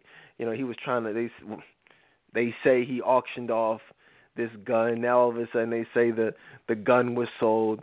Like I said, to, told y'all last week, I, you know, like I said, I don't. I'm not gonna say I believe it. I'm not gonna say I don't believe it. I'm just gonna say that, you know, don't believe everything that you see on TV. You know what I mean? Don't don't automatically assume that, you know, just because someone tells you, oh yeah, the gun that killed Trayvon Martin was auctioned off for a hundred and eighty thousand dollars. Like, oh okay, oh cool, or, or you know, oh damn, that's a shame Okay, and just believe people just believe stuff and don't even question anything. And I'm just looking like, why? I mean, like, what's the reason you believe that? Yeah, I'm, you know, I'm just asking, especially, especially if you understand the goal of of what they're trying to do from a distraction standpoint, you know, from a racial standpoint. You know, if you guys, you guys ever noticed there's always something in the news. I wish pe- so many, I wish more people understood the media and how it works. But again, I'm not to give you guys a whole lesson, but again, my major was communication, my minor was journalism, so I studied all this stuff for years now, and being in the me- in the actual media for for over 10 years now, just seeing it firsthand, their ratings bring in advertising dollars. Okay, the higher the higher your ratings are, the more money you can command for advertising dollars. We're talking about billions of dollars. 30 second commercials. I mean, just me personally, I used to get, you know, $200, $300 per commercial on this show. Like you guys go back to the archives, any com- any business or you know that you guys ever heard here on this show they paid money for that stuff. So just that's just me and i'm on a smaller level. So just imagine the type of money people are paying you know nbc cbs you understand that? So again if you're you know cnn how do you keep people tuned in to a certain extent you know what i'm saying to to to to be able to charge is the highest amount of money possible. Well, you've there always has to be, you know what I mean, a major story. There always has to be some controversy. I mean, again, we talked about it last week. Look at what they're doing with Donald Trump. I mean, you know, he's obviously a a popular figure, so they're they're now going back. You know what I mean? Years and years and years to dig stuff up and create. Uh, the New, look at the New York Times. I posted on Facebook the other day. I said you know, if anybody's uh, watching CNN right now, you know, you know that the, the lies are, are, you know, you're seeing it firsthand. They straight up made up a story, a blatant lie about Donald Trump. The New York Times. He's now suing them. It was blatantly reported that they were. It was false. It was a total lie. If you guys didn't hear about it, um, they said that you know back in the day there was this beauty contestant or whatever, this model and she came over to a party Donald Trump had, and you know he he sexually harassed her, he exploited her, he tried to per, he, you know degraded her, you know at this party or whatever, and you know they published this story saying that all these negative things that he did to the woman. Well, CNN had an interview with the woman, and she's like, yo. He didn't. He, they said Donald. She said Donald Trump was a gentleman to me. She said that the New York Times story is completely false. She said, I'm the woman. They they interviewed me. They took my words. They twisted them, and he was a complete gentleman. He never he. I wanted to go swimming. I didn't have a bathing suit. He had a bathing suit, so I tried it on, and he said something like, you know, yeah, this is a great body right here. She took that as a compliment. You know what I mean? But he let the media tell it initially. If people just, if she never came forward, the New York Times, one of the most influential newspapers in the in the world, would have blatantly slandered this man but fortunately, she came through, and there's so many instances of the of media bias and media propaganda. You know, and so I just and I, I pointed that out because I wanted people to see. But yeah, Donald Trump is now uh, is suing the New York Times. I mean, how crazy is that, Courtney? That is crazy, and um, a lot of us, including myself, sometimes just get caught up in the the hype, you know, the media hype, and um, you know, it makes us emotional and, you know, upset. And I'm glad we talk about this because when these things happen, when these stories come out, I have to constantly tell myself, okay, this is a distraction or, you know, whatever the case may be, like instead of reacting negatively. Right. Guys, it's again, it's all about money.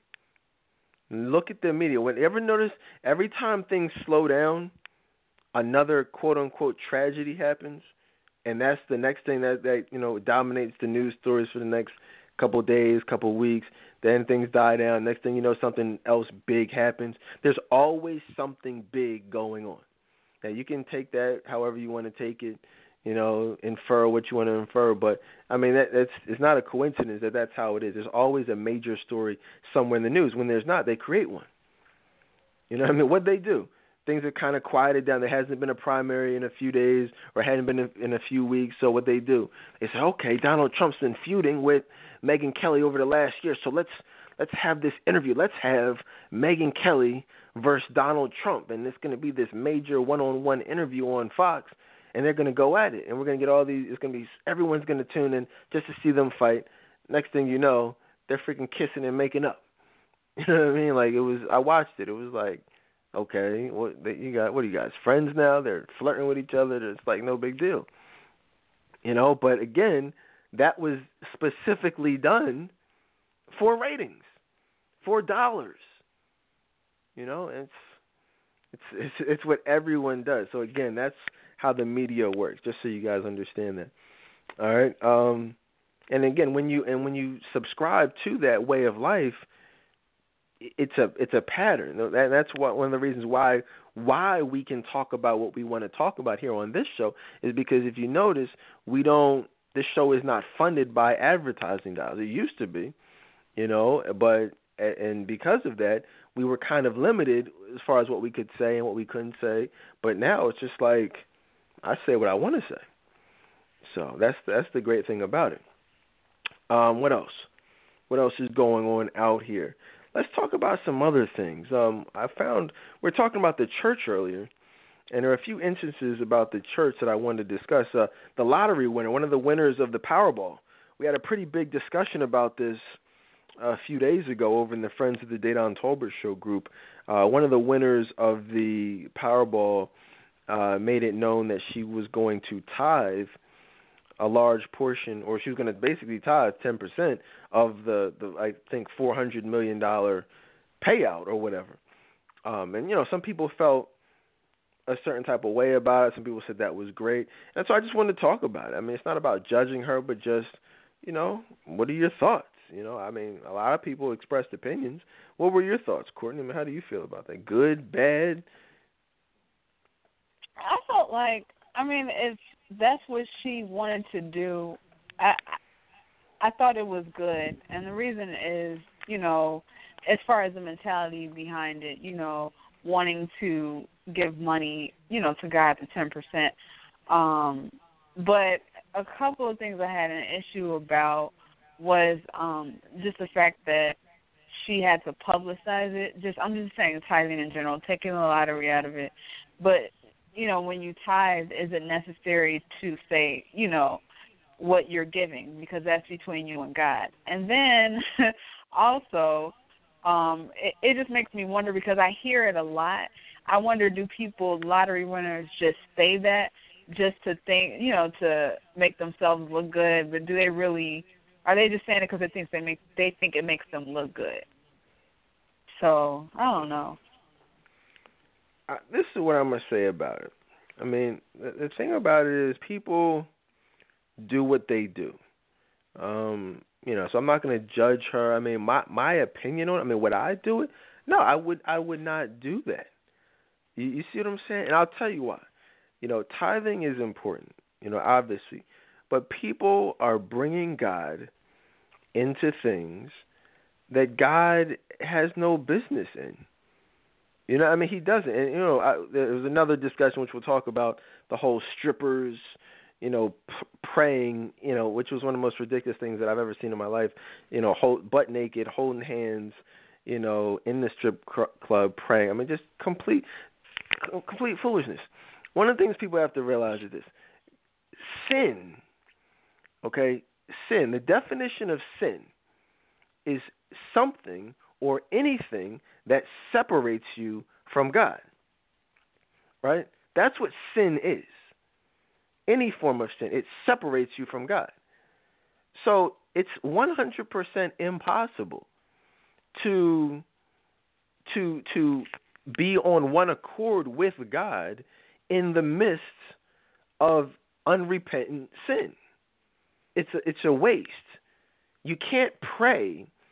You know, it's like praying for good sex. Oh my gosh, God, let this sex be good because I want to marry him, but I don't want the sex to be bad. No, God is not going to even, not only is God not going to answer that prayer, He's not even going to hear the prayer.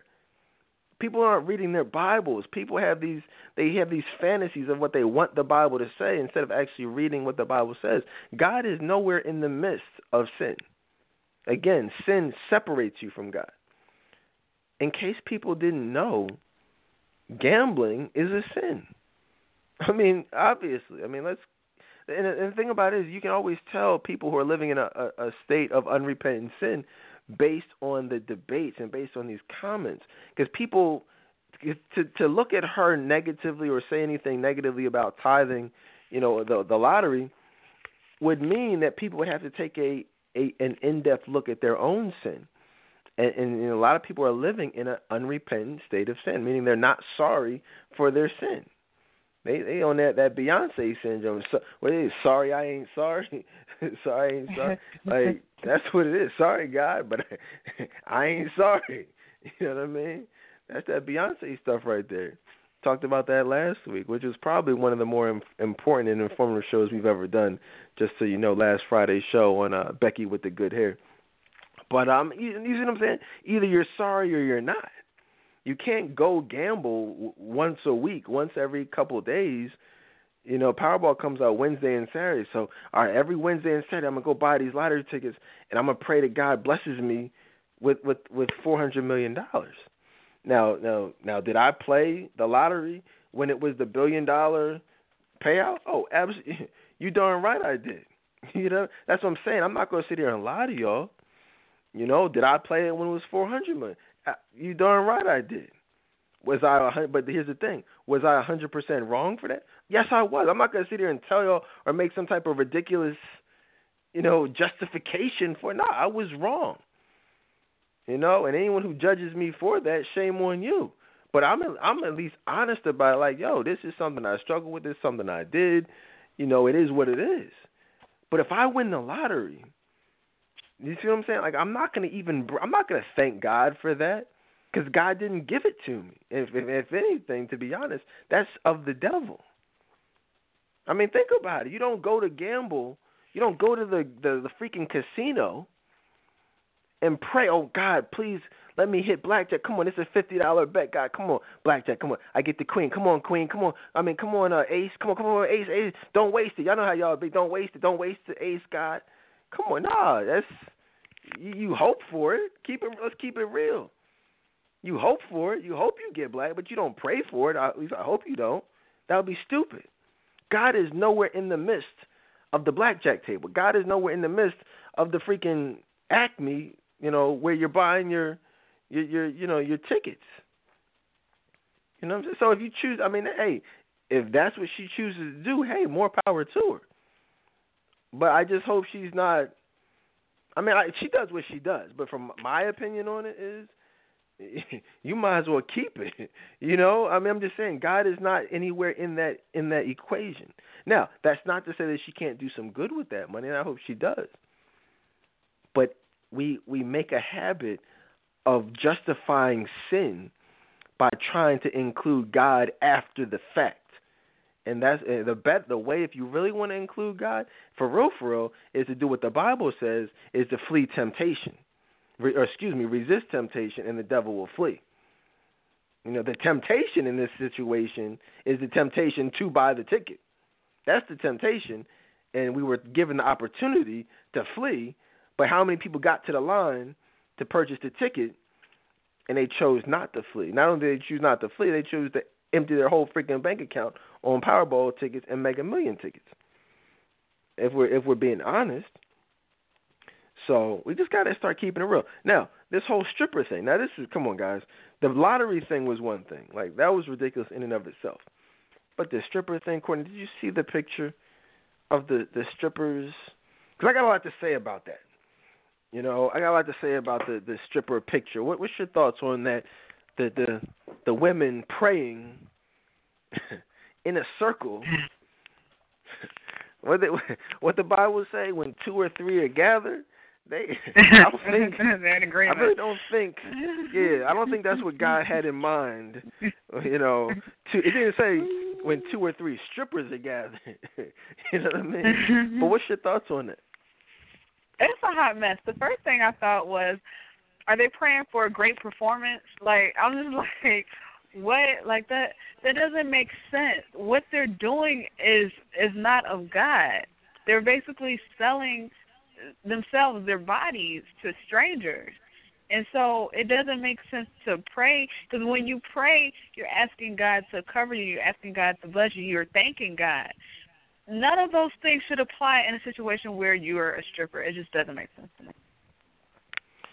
I heard a lot of different things, you know, well, how do you know, you know, everyone's entitled to prayer and everyone deserves a blessing and how do you know what their walk, is? I mean, I really want to pray for anyone who thinks that there's anything even remotely positive about that. I mean, seriously. It's almost as ridiculous Kanye West calling himself a Christian, a follower of Christ, while calling himself Jesus. I mean, it's it's a mockery. It's literally it's blasphemy. A lot of people don't even know what blasphemy is. Blasphemy is the most the highest level of disrespect towards God possible. Okay, it's taking the word of God, it's taking biblical traditions, and just saying, you know what, I'm gonna take this and I'm gonna twist it into something perverted. All right, or taking something perverted and trying to twist it into something good, which we have in this case here. Now, let me just say this. See, I mean, first of all, let's talk about this the, the praying aspect of it.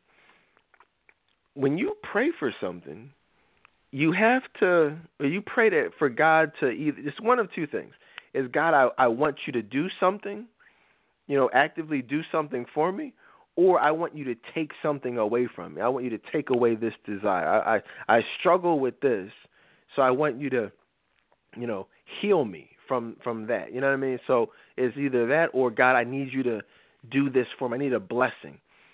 So no matter which it's and, and that's really what all prayers are to a certain extent. It's one of those two things. I need you to do something for me or I'm sorry for something, or I want you to change something, or whatever, take away this pain, or, or something to that effect. If you are actively in a state of sin in the strip club, like what are you what category does that prayer fall into?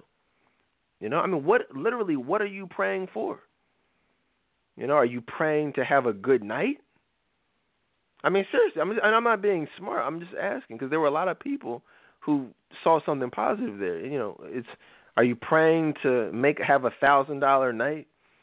Are you praying for the for the club to be jumping? A lot of guys to pay $150 for 30 minutes with you for the champagne room. I mean, like, what are you? You know what I mean? Are you praying to have a a, a great performance? And if you really rate a great performance, it's how sexually aroused you make men so that they can throw their dollars and you know make it rain on you. I mean, is that what you're praying for? You know, or are you praying for God? You know, I really don't want to be here. Uh, you know, please give me a way out. Well, well, there's the door. That's the way out. I mean, the door is right there. God will never cause you to to sin to remove you from a particular situation. There's always other ways to deal with that type of stuff. So, um, no matter how you slice it, it's wrong. I mean, you're you're butt naked praying to God. I mean, that it, there's something seriously wrong. And now this is no disrespect, but there's seriously something wrong with anyone who doesn't see a problem with praying to God while you're butt naked in a thong. I mean, that's just that's just ludicrous. you know what I mean? It's really crazy. It's really laughable, and it, and it speaks directly to where you are spiritually as well as mentally because there's something mentally wrong there if you if you don't think there's a problem with you being butt naked nipples out, thong out, ass out, and you praying to God. I mean, there's something seriously wrong with you. I don't care who I'm talking to. There's something mentally wrong with you if you see no problem with that. All right, that's so there's that. I've been waiting to talk about that for a little. Now, I think there's also something. There's a, there's another piece of it. There's another piece of it, and that that piece is that you ha- and I don't mean this in a disrespectful or judgmental way, but I say this, and Courtney knows. You know, I, I back in the day was a strip club connoisseur, if you will. You know, I went to my first strip club. You know, probably when I was 16 or 17 years old. Ironically, um, that summer strip club got raided, and I thank God in, in retrospect uh, for this, uh, for this for protection really, you know, angels watching over. I was in. We were all in a strip club. Whoever, if you're from Philly, it was um the uh what was it? The Rump Keg. Yeah, the the Rump Keg. You know, shout out to the Philly everyone from Philly who knows old head Philly guys. You know, the Rump Keg was downtown. I forget where it was actually, West Philly, I believe. But um we're in it. You know, it was a hole in the wall spot, but a very popular hole in the wall spot. Freaking cops bust the door down, ran in there, get on the wall, and I, I really it's a blur. It's really a blur because people were getting arrested. You know, it's a shakedown. I mean, like they rushed the whole place, and only by the grace of God did we not get arrested or or have to take you know be taken down to the police station or whatever. But the whole place got raided. You know, like I said, I really honestly don't remember, like a blur. You know, and so, but uh, we made it out of there, and uh but yeah, so I mean, that was like my one of my first experiences, and I, I want I just want people to understand two things. And this is because you know you hear a lot of these discussions had with um, with women, you know, women, Christian women in the church who literally have never been to a strip club. A lot of men have never been to you know strip clubs like that, which is not a bad thing. But you can't expect to know what you don't know. You know, and I, and I know Like I, I could, you know, we've we've had in, the, in our ten year history, you guys have heard some all time classic shows with actual strippers. You know what I'm saying? Like we've we've we've had guests, we've had anonymous guests, some not anonymous, who have literally broken down the the the you know exotic dancing industry, so that to the point where there's no questions unanswered whatsoever. so if you have questions or don't understand, listen to some of these shows because they're very informative if you really want to know. But I'll tell you straight up, there's two things. One, there's a major difference between, and this is very important, between a strip club and a gentleman's club, a gentleman's lounge. Okay, there's a, there are major differences there. Strip clubs are where you go with your with your with your sweatpants on. You know, it's where you go with your ball shorts on. That's where fellas go to get their, you know, their their freak on. Okay, that's where your husband goes. That's where your wife or your uh your your your boyfriend goes. Okay, those are like the hood spots. Okay, um, and and and strippers there are all 100% whores. And I don't mean that like in a a derogatory way. I mean they're prostitutes. You see what I'm saying? Like they're all. That's what. If you're a stripper at a, a, dancer at a strip club, okay, where there's all where there's 100% touching, where the women literally. See, let me just break it down for you. Come on, this is gonna be an informative show for you. If you go to a gentleman's club, right, that's where you can go as a corporate, you know, executive, and just have a business dinner you know, they're very upscale. They're very classy. The women on the poles, and you know, a lot of times aren't even naked. A lot of times you, they're just dancing. They're just a lot of times they're fully clothed. You know what I'm saying? They may or may not unclo- be, you know, be unclothed. Um, at least not at first. So, you know, and they're not thirsty. It's like they do what they do on the stage, and then if you want to tip them, you can. You know what I'm saying? But you can literally just go in there and chill get something to eat, get a nice dinner, have a drink, and go on about your business, and maybe not even notice the dancers. No one comes up to you, no one harasses you. You just kind of go. It's just like a restaurant, but just with with dancers. Those are the more upscale gentlemen's club. Okay, and and those women may, I mean, you know, they're they're strippers nonetheless, but they may or may not be whores per se. Okay, may or they may. A lot of these clubs, you can't even touch the women. So you see what I'm saying? Like I know a lot of women who I've spoken to, they're literally doing that to to to pay a certain bill, to do a certain like they know they're not going to be touched. They know they're not going to be groped. They know they don't have to suck you off or, or have sex with you or whatever like that. You don't have to sexually arouse you for them to get paid. Now I'm not justifying that, but I'm just saying a stripper is a stripper. But in those instances, you don't necessarily have to be a whore or a prostitute. Okay, that's at a gentleman's club, a upscale gentleman's club. You know you're not going to get touched. You know you're not going to be groped. Even if you do a twenty or thirty dollar table dance, you don't necessarily have to be sitting on the person's lap, grinding on them, feeling on them like this and that. You see what I'm saying? There's that, and I want people to understand the difference. But again, if you're at a strip club and you know, a lot of the more not upscale clubs, they are usually the black clubs. The white clubs more upscale, the black clubs are strip clubs. They're hood spots. Now, at these hood spots, please understand, ladies, or anyone listening who was on that thread who doesn't really understand, those are absolutely whores. I don't care what their reason for being there is. I don't care if they, they're feeding their kids, they're putting themselves through school. What they have to do to even be there okay, makes them a whore, meaning you're selling your body. Strippers nowadays in these black strip clubs are not just strippers, they're prostitutes, they're whores. They are literally instructed to grab your genitalia, you know, sit on your lap, beg you for dollars, you know, you know, suck you off in the back room for for, for you know, for 10 bucks, 5 bucks, you know, 20 bucks. You know, you go back there you know, it's common knowledge. All you got to do is you know pull your, you know what I'm saying? You, you pull something out, and it's y'all. They'll do whatever for you. They just expect a tip. So please, I'm just keeping it real with y'all. And this is any black man knows this. Any black the fellas know this. It's just it's the women a lot of times that have no idea what goes on. These ladies will do all types of stuff.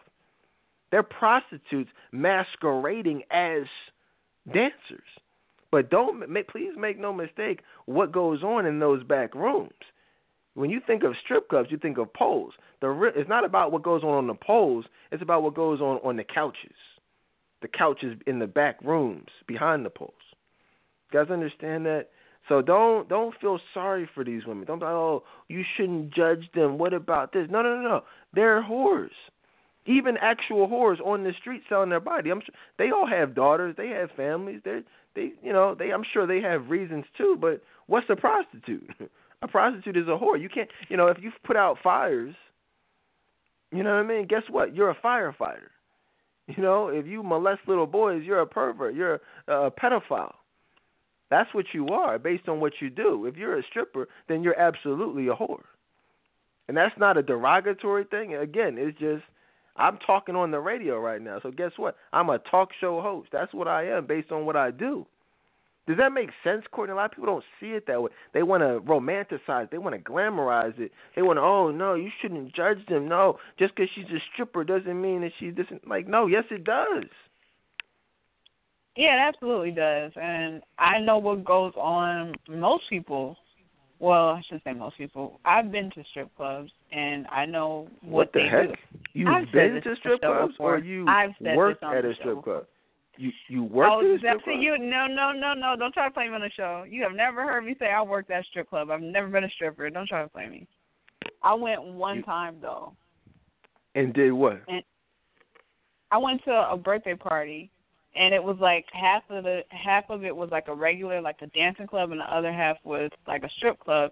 And we watched the dancers. We watched them dance, and then we went to the other side and went to the club, and that was it. Yeah, man, that's what it is. So, I mean, and again, guys, like I said, it's not about judging. It's not about being mean, but you know, it it, it is what. It, so, I guess my point is, when you when you bring God into literally, you know, Sodom and Gomorrah. I mean, you know, I mean these these are like the this is those strip clubs. A lot of times are hell, hell on earth. You know, they're like they're dark, they're dingy. I mean, it's you know, there's sex going on. There's there's all types of stuff going on. I mean, it's like literally hell on earth. You know, and so to think that you know God would would be in the midst of of something obviously and blatantly so perverted is I mean it's it's ridiculous. It's it's ludicrous. It's you know what I mean? It doesn't even make sense to even think that prayer inside that type of environment would it make any type of sense on any level. You know what I mean? There's no possible rationale for praying in an environment that God is literally saying will be the equivalent to the environment on earth where he will actually come back and the world and it'll be the end of the world. Like that's what strip clubs are. And I'm not even proud to say that I've experienced that, but that like when God you read the Bible and it speaks about how the world will be. The level of perversion and the level of sin and you know the the the joy that people will be taking in sin. It's it's it's those types of clubs. Y'all know that, right? So to think that the y'all get it, y'all get it by now. There's no need to pray in this circle. I'm just gonna, let's just leave it at that. You know, pray not to go. Maybe pray after you leave. But if you're there, hey, you might as well have a great time because you know what I mean. Enjoy it. You know what I mean. If you're gonna sin, you might as well. Yeah, it is what it is, man. But um, so there's that, man. And, and you know, add yourselves to the group if you didn't see the the picture, just the ridiculous nature of it. Uh, what else is going on out here, man? Like I told you, we're just talking about some things, you know, keeping it real tonight. A couple things that I found interesting um, was uh, Russell Wilson. A lot of people were talking about this whole Russell Wilson and Ciara and Future, this whole love triangle. I mean, it's all ridiculous. I mean, we did a whole show uh, a few months ago on, um, you know, where they where where they first made their relationship public and you know, we were talking about just her level of emotional unavailability and, you know, what kind of man um, deals with that type of woman based on her actions, you know, her career, uh, certain images that she's projected forth. I mean, just Google Ciara wearing a Baphomet shirt. She's got the goat head on it. I mean, we, you know, we talked about all that. She's wearing hats with devil horns sewn into them, just crazy stuff. And this is, you know, someone he chose to, to, to you know, to wife up um, and so and you can kind of tell recently he made a statement saying, well, when someone's not even on your level, then that's when you ask them to marry you. And it's just, I'm just looking like, I would never say anything like that. In fact, I don't know a man that would even say anything like that. Like, who even says that? That kind of puts you into the mindset, like, okay, that's what kind of guy he is.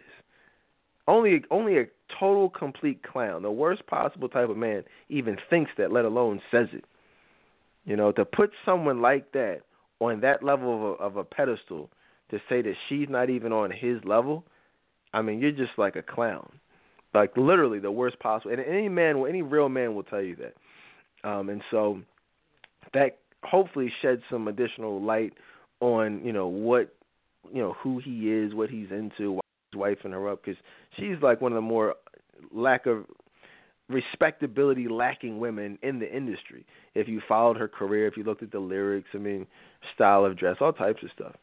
Um, very sexual, very, you know, just very sexual.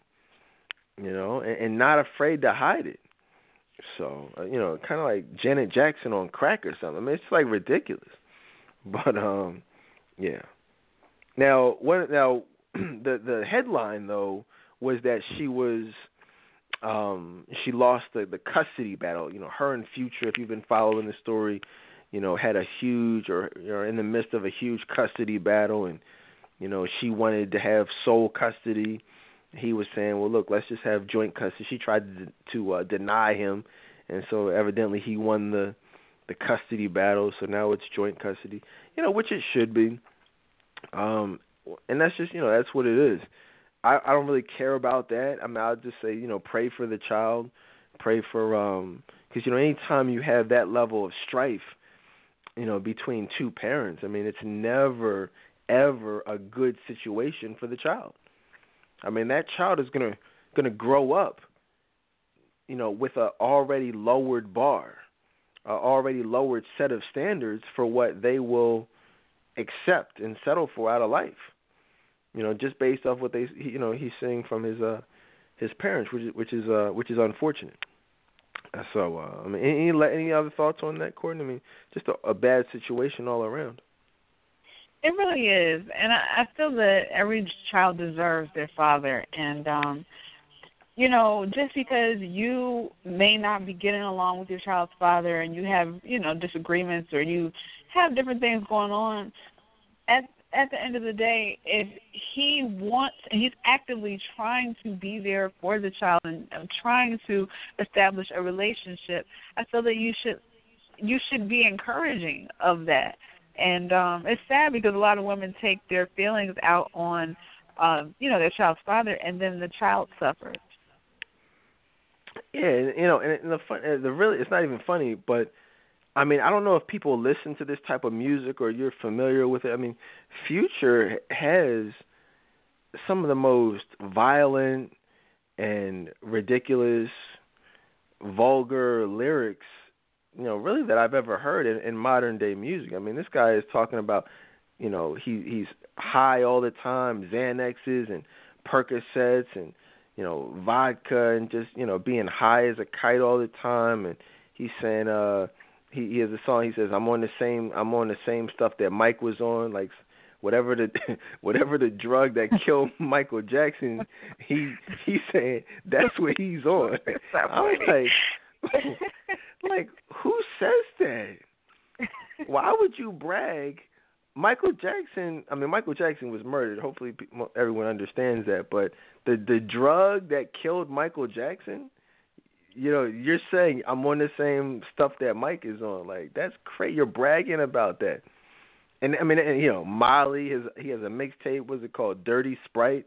You know, Sprite with all types of drugs and you know whatever concoction these weirdos put together, so they're just always high. Like that's what he's always on. I mean, that and that's his whole. Every anyone who knows anything about Future, like that's what he's a drug addict he glorifies drug use, violence, talking about some uh if young Metro don't trust you, I'm gonna shoot you. Like it, just violence. Like you're just a violent person, you know. And this this is someone who has now been granted custody, joint custody of of a child. So just ask yourself, what kind of environment is that child going to grow up in? Pray for these kids of these celebrities, whether it's Blue Ivy, North West, Saint West, Future's Child. See, I mean, the uh, Future and Ciara. I mean, just horrible example. Jay Z and Beyonce, Kanye West and Kim. I mean, seriously, all jokes aside, pray for these kids, man. I can't think of worst examples of parents and the people that I just named. It's like crazy. So uh yeah, man. But yeah, man, pray for pray for everybody. What else is going on out here? These kids, man. I just was in the store. This was crazy. I was in the store yesterday. I'm literally in the store. I'm in the corner store, and I see you guys have heard a number of stories about you know me in these corner stores. I you know take a walk down to the corner store. I'm literally in the corner store. I had to get some uh, when I have to get some milk, I think for William. So I'm in the corner store. This is crazy. The one the girl is like um she's singing she's the girl the little girl was singing formation and she was singing some. She's like, "Nah, that's not the words," and I don't know the words. So she, but she was she sang it. She's like, "Some some formation." Da da da. I'm like, and she was getting the girl to sing the lyrics properly. I'm like, I was like, oh, I was like, oh, you like that song? She's like, yeah, I like. Oh, that's my that's my song right there. Yeah, I was like, oh, see, hey, I was like, yo, you you let your your daughter listen to that? And she she's like, well, you know, it's a. I, just like the beat. I think it's catchy. I'm like, you like the beat? I said, yo, how? I said, how old are you? But what you? I said, what you like? Twenty five, twenty six? She's like, nah, yeah, I'm like 25. I was like, okay. I was, I was like, how old is your daughter? She's like seven. She'll be seven. I said, so you you let your seven year old daughter listen to this? She's like, stop playing, leave me alone. And she, um, she, you know what I mean? Not knowing that she was going to be a topic on this show, but that's, and I said online, I said that is really indicative of the uh, a major problem in society. You know, we talk about these single mothers, you know, these young mothers who who are who love Beyonce and and, and artists like Beyonce, and because they love him, we just got finished talking about this. You just you literally just heard me talking about this when we did our special on Lemonade two weeks ago. I, I just said you got young mothers who love Beyonce, so you can't expect them to prevent their kids from loving Beyonce, and and they're not, and so the kids it's just perpetuates the cycle. You know, and it's really sad. I was just like, all right, man, you, you know, I said, but just be careful out there. I said, you know that. And I tried to tell her, I was like, yo, that. I said, this song isn't appropriate for her. You know, she's like, I know, I know, I know. I was like, all right. How crazy is that, Courtney? Look at you trying to teach people. That's cool. like, I mean, that's that's what um unfortunately is happening out here kids don't stand a chance. Majority of them don't. It's sad. It's really sad. So, but I mean, you know, it is what. Speaking of these kids, you know, and stuff is so messed up out here, like you said. And but you know, it's not all bad. It's really sad to say this. It's really sad that we're what I'm about to tell you. But again, I'm I keep it honest with you guys. I don't make stuff up. I don't embellish stuff. I just call it like I see it. You know, I tell you guys every day. I'm in the hood every day. You know, I do a lot of things in the hood. I sell cars. I do a lot of things. I mentor kids. Um, you know, and I, you know, I see a lot of negativity. I see kids walk around with no shirts on, no haircuts. You know, smelling horrible. You know, just carrying guns. Little kids. You, you know, I, I, I carry a gun, so you know. I'm you know if you my gun is very small so you don't you would never know that I have mine on me but a lot of these kids they're carrying 45 you know, uh caliber pistols. So you you know, you you I've been trained to know you, you see the bulge basically. I mean, you can't you can't hide a 45, you know what I mean? These kids are so stupid. You got mandatory set mandatory 5-year sentences for illegal guns.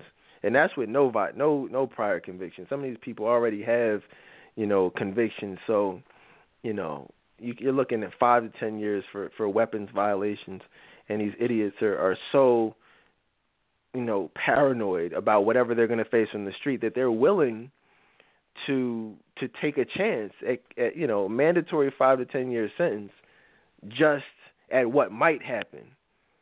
You know, I, I've made a decision to sell these drugs, so you can't serve drugs with no gun. You know, so you you you know you, you're already a felon, so you know you can't get a legal gun. So you that's just the chance that you take. A lot of these kids, they're so quick to pull the trigger because in their mind they're always on edge. A lot of people don't understand the mentality. And I'm, and I'm not justifying it at all. I just understand it. I mean, think about it. It's on one hand, you could be killed at any minute by a rival gang member or, you know, drug deal going bad or whatever the case is. On that hand, so you gotta you know, worry about that. But on the other hand, you know, you get you're driving, you get pulled over, you get a stop and frisk, wrong time, wrong place, wrong time. You're literally going to jail, mandatory five to ten years. So at at a, a, a moment's notice, a blink of a second, your life could change forever. And these kids, that's that's always on their mind. That's always what they're that's what they're always thinking about. That's why they're they don't they won't even hesitate just to pop you. Because see, in their mind, it's you or them. It's a it's a war zone out here. People say, "Oh, what about the violence?" But everyone wants the violence to stop, but nobody even understands where the violence comes from. You know, and it doesn't matter where it comes from, but it, it's all wrong, it's all bad. But you at least have to, if you ever want to even hope to reach these kids, you've got to be able to think like them. And far too often, you know, these kids are not, you know, they or the parents are not understanding. What the one of the one of the most insightful lyrics that I've ever heard from any rapper, interestingly enough, came from Drake. Now I'm not really a Drake fan, although he does have a you know a lyrical talent. He's a talented lyricist. But uh, one of the things he said several years ago in his song Aston Martin Music, he said it takes a certain man to certain type of man to teach, to be far from the hood, but to understand the streets. You know, and I that's that's how I consider myself. I don't, you know, I've been in the hood, I work in the hood, I do a lot of things in the hood, but I'm not from the hood. I'm not of the hood. You know what I'm saying? But at the same time, I have a vast knowledge of the streets. And that's the only way that anyone can ever hope to teach these kids is if you understand their environment. You know what I mean? And we need more people who understand the streets, understand the the code of the streets, understand the hood. Now I was blessed, I am blessed to have a father, you know, who who taught us the streets, how to be a man. These kids are growing up with fathers without fathers. They don't even know how to be men.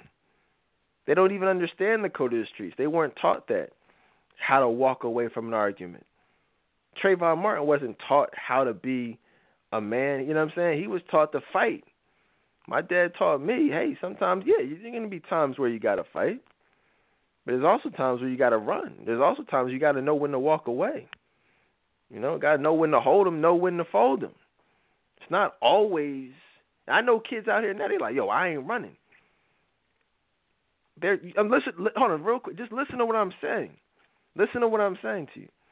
The new code of the streets. When I was brought up properly, we were taught, you know, you, you, you conduct yourself based on the situation. There was no universal law of either you never run or you always run. It's this is how you deal with this situation. This is how you deal with that situation. Trayvon Martin, he and he even said on the phone on the audio. A lot of people didn't watch the trial, they, so they don't know what was said. They didn't hear the tape. They didn't hear the look at the transcripts of the police report. But Trayvon Martin can be heard talking to the chick, his buddy that he was on the phone. He said, she was like, nah, just just run. He's like, nah, I ain't running. I ain't running. Well, here you have a crazy white man or you know, Puerto Rican or whatever heck he is, Hispanic, Mexican. Excuse, I know I'm all over the place. George Zimmerman, you know what I mean? I'm I'm as bad as they are. You know what I mean? I just hit, hit the whole globe: Puerto Rican, Spanish, Mexican. You know what I'm saying? Hispanic. He's following you with a gun in an aggressive manner, and you and you want to fight this dude? Now, granted, he didn't know that he had a gun. He probably just thought he was going to be able to box him. But that's not how I. I have a. I I wouldn't teach my son to deal with that situation the way Trayvon Martin did. I'm, and that's no disrespect to him. Rest in peace. That's. But I'm, you see what I'm saying? Like that's. You have to understand the streets. You have to understand different scenarios. I was taught, yo, you don't, yo, sometimes you gotta look, you gotta look for the bulge. You know what I mean? Courtney, like when she she's looking for a different type of bulge, like you know what I mean, like that. Type, but I'm not talking about that. Really? I'm saying as far as firearms are concerned, right? How do you? You gotta know when somebody. you know what I mean? You gotta know what's going on and you can't fight everybody because you don't know if everybody somebody has a gun. So, like I said, man, you, you got to understand the streets. Look at this. Look at this stuff. So there's that. Look, you got Bobby Shmurda. We spent some time talking about him. We when Courtney was uh she she we talked a few months ago. She she was doing practicing the shmoney dance. Y'all remember that? That was a classic show. Mm-hmm. Some people said I should go into stand up after that show. I had y'all cracking up. You know what I'm saying? With the the whole shmoney movement, the shmoney dance. And Courtney said she be doing the shmoney dance in the uh you know what I mean, in the in the mirror. You know what I'm saying? But setting her setting her timer, she, she Courtney B, that's what she was doing. She had talking about some back in not not back in the day. I was last week. Courtney in there doing the shmoney dance, setting the the timer, setting the camera up on the tripod, self timer. Really? Getting shots blown up. She got her arms out doing doing the shmoney dance. But did y'all hear about this though? A, a, a Bobby Shmurda, and now since then, Bobby Shmurda, if you guys don't know, was arrested for, you know, gang conspiracy and attempted murder and murder and just all these these charges. So his whole crew was they raided his whole crew. They all got arrested uh, up there in New York. Now, but so the sentences are just now starting to trickle in. One of his affiliates was uh was was sentenced to 98 years in prison. You know, for and this is for murder. He killed someone, and the attempted murder of three under, other individuals. 98 years, and I say good riddance. I you know hmm. have no problem with that uh, sentence. Some people had the audacity to say that was too much. I said, "Are you are you smoking crack? How is 98 years too much for premeditated murder?" A lot of people don't understand. See, and this is where you got to really understand the legal system. Murder, guys, premeditated murder at that, first degree murder has a can carry a sentence of the death penalty. Life in prison without the possibility of parole or the death penalty. So to me, 98 years is is a bargain. And then so you add on that, you add attempted murder on it, you can get 25 to 30 years for attempted murder of one person. Right? Maybe more than that. But certainly 25 to 30 years for attempted murder. So if you attempt to murder 3 people, you figure 25 times 3 and then you add on there the actual murder of somebody. I mean, come on. That's 98 years is absolutely, you know, right. In fact, we need to start putting these people, more of them, under the jails. We are so lenient uh, and, and sympathetic to criminals. You know what I mean? Let a criminal get shot by the cops. That's oh my gosh, you know, oh my, like, but they totally lose sight of the fact that these were actual criminals. You know what I mean? And that's what we got to start focusing on is the crime aspect of it. I mean, you know, criminals. You know, who would kill you, kill your family, robbing, killing, rape, you know, drug dealing. But yet people want to have sympathy for these people. It's amazing to me. And so, yeah, so he was sentenced to 98 years. And one of the things that uh, was a total contrast. Yesterday, I had the opportunity to go to my nephew's uh baseball game. He plays baseball, you know, little league baseball. He's in sixth grade, seventh grade, and it was just really great because it's out there in the, you know in the suburbs, and you know you got your Bobby Shmurdas out there, you got your your GS9 affiliates out there. That's his gang. You got so many people out here, man. So many bad kids, and then it was really great to just see. My nephew's a good kid, great kid, never been in trouble. You know, you go out, he's out there playing with his with his teammates, bunch of white kids. I think maybe uh, one other black kid but it's just a total contrast. And it's really sad to say because we can act like it's different. We can act like different things, but the, I mean the hood is is really not a good place. You don't see even when you do see the positive kids, a lot of times it's not it's positive kids in negative environments. But it was just really refreshing to see positive kids and how they can turn out when they're also blessed with a positive environment because the environment was very positive. I saw one thing. I'll tell you, man, it almost brought tears to my eyes. To be, I mean, all jokes aside, it was so it was so great. It was so refreshing. I never seen anything. I, I, it's been a very long time since I've seen anything like this. You know, it, you know, the little white kid was up on a, on a pitcher's mound. I used to be a pitcher, so I know what it's like. You know, he was on a on a pitcher's mound, and he, you know, he threw the ball. He's a good pitcher too for for that age, but he threw a, an errant pitch and it hit him. It hit the it hit the batter, and it, you know he's like ah, you know what I mean? Like he turned and hit him in the back, kind of beamed him in the back, and the, kid was literally so genuinely apologetic. Like he went over to him, chased him down, like, "Yo, sorry." He, he's like, "Sorry, I'm sorry, sorry, man. Are you okay? Are you okay?"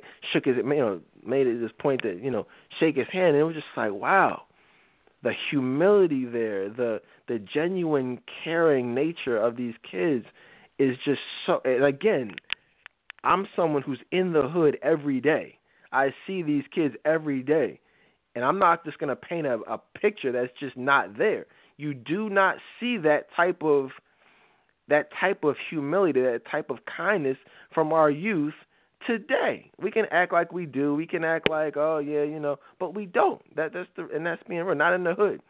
And so I just want to just put that out there. You can do with it what you will. But for me, that was very touching because like, wow, imagine if these kids in the hood, great kids, they're great kids in the hood. Don't get me wrong, but a lot of times their environment has a way of of taking that greatness and that kindness and putting a dark cloud over it. Do you know what I'm saying, Courtney? Can you relate it on? Yeah, I mean it's it's sad because you know our kids they're not half of them aren't even like you know really playing sports as much. They choose the streets over that. They're not even involved in extracurricular activities and they're they're choosing guns. And um it's it's just the whole thing is um it's sad. Yeah. It's it's sad. like I said, it's it literally was so refreshing to see that. I was like, "Yo, man, let me let me know when your next game is," because it brought back so many memories. It was just a positive environment you know, I'm around adults. I'm around like, you know I'm saying, real stuff every day. So it was just really refreshing to see positive children. You know, when I say positive, like not into the guns. Not forget the guns. Just not even negative, just having fun. These kids out here, you look around, a lot of them they're not even having fun. You got to walk around. If you're walking down the street, you literally as a kid, you have to walk with your with your hand in your pocket to give the illusion that you have a gun. You know what I mean? Like that's you have to. You have to walk down the street. Shoot, I even do it sometimes. Like, all the only thing is, only difference is, it ain't no illusion with me. That's the only difference. You know what I mean? But that's what these kids are. You have to have a hand in your, you know, pocket to, to make it seem like you have a gun, just so you won't get robbed. Just so someone won't look at you and be like, yeah, let me go rob him. Like, no, if you got your hand in your pocket, it's like, okay, let me, let me chill. Let me, let me chill. Like Courtney sees it. Courtney sees it just from being here in Philly. I mean, I used she saw it in, in in Chicago, but just being here in Philly, like I know she sees what I see. So it's rough where we do business at a lot of times. So I mean, these kids, you know, a lot of times are bad news. So we just got to try to reach these kids, and but more importantly, stop. Let's not make excuses for these kids. And if they're bad, they're bad. You can't fix a problem if you if you convince yourself that there is no problem. And that and far far too often I'm seeing us acting like things are not what they are. Oh no, you know he's not so bad, or oh no, it wasn't this and that. No, it's it's it's pretty bad. You know what I mean?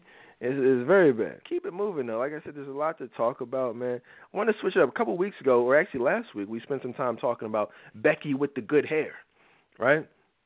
And so uh, we were talking about hair care and weaves, and someone asked the question of, you know, um, how do men feel about locks and you know, what are some reasons that men are dating women outside of their race, and just what what role hair plays in that.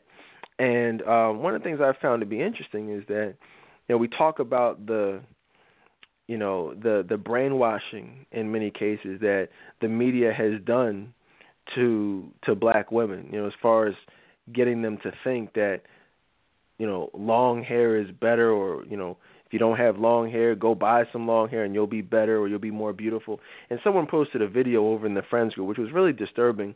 It was a picture the woman had, you know, her hair out natural, and uh next thing it was like showing the transformation. They sewed the weave in and Uh, you know braided the hair up, whatever, sewed the weave in. Next thing you know, the finished product was like this long flowing weave, and she had all this confidence. It's like, wait a minute you look better before all that. You look, and that's what women don't understand. The natural look, ninety percent of the time, is going to be better than the that fake look. So you really just gotta believe in yourself and and understand what men look for. You know, if a man is looking for a wife, he's not going to seek out the the fake woman. He's going to want to wake up to you every day. He's going to want to you know, know what he what you're working with. You know, so obviously he's gonna want to be able to get a glimpse of who you really are. That we've got to come out at some point. You know what I mean? He's gonna want to know what you what you really got going on under there. You know, what's your thoughts on that on that video, Courtney, on this whole weave thing, uh, black hair care? You know, and I said this on the show. I used to wear weaves and wigs and all of those things, and um it, it was because I just didn't feel confident wearing my own hair, and I thought that men wanted, you know, that that long hair, even if it wasn't mine. And so what happens a lot of times is, um, you know, those women that wear the the long hair and all that stuff, you know, black men can see is a a lot of times from lack of confidence and you get approached in a sexual manner and you wonder why. So I'm saying this to say that it's important to embrace yourself and embrace your the way that God made you. You don't have to have long hair. You know, you don't have to, you know, um have the European look. Just be comfortable with yourself and, you know, others will see that. Hey, that's the key. That's that's the key. I mean, is, is being comfortable with yourself. If you're not comfortable with yourself, you're going to make yourself a target. Plain and simple. You know, I mean, I look. I look at very cute women, very pretty girls. I'm just like, wow, you don't even need that. You don't even need the weave. You don't even need like the long hair. Cause, I mean, because I mean, aside from the fact that no one is stupid, you know what I mean? Like no one is stupid. You know, it's, you have a, a weave down to your butt. No one thinks that's your real hair. No one thinks, oh yeah, she looks exotic. Oh, she looks like she's mixed with something like that's. First of all, mixed isn't even. Men don't care about whether or not you're mixed. They just care about beauty. You know what I mean? Real natural beauty. You know, and so that's what it is. You can't make yourself beautiful. You can't make yourself into something that you're not. Just be yourself. Uh, now, now one of the things I found interesting, I was watching the Steve Harvey show uh, recently, and this was like crazy to me. He goes on and on and on. He had these guests on. They were like these uh he was doing like this hair care segment. And he said, "All right, first, you know, I got to I got to have full disclosure with y'all. I don't know if y'all saw it.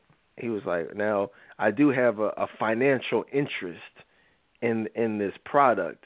And so he had these these women come out, these models, and they had these weaves on and all these different hair care products and I just found it to be interesting because you could tell that he was very much so invested in projecting how great these hair care products were.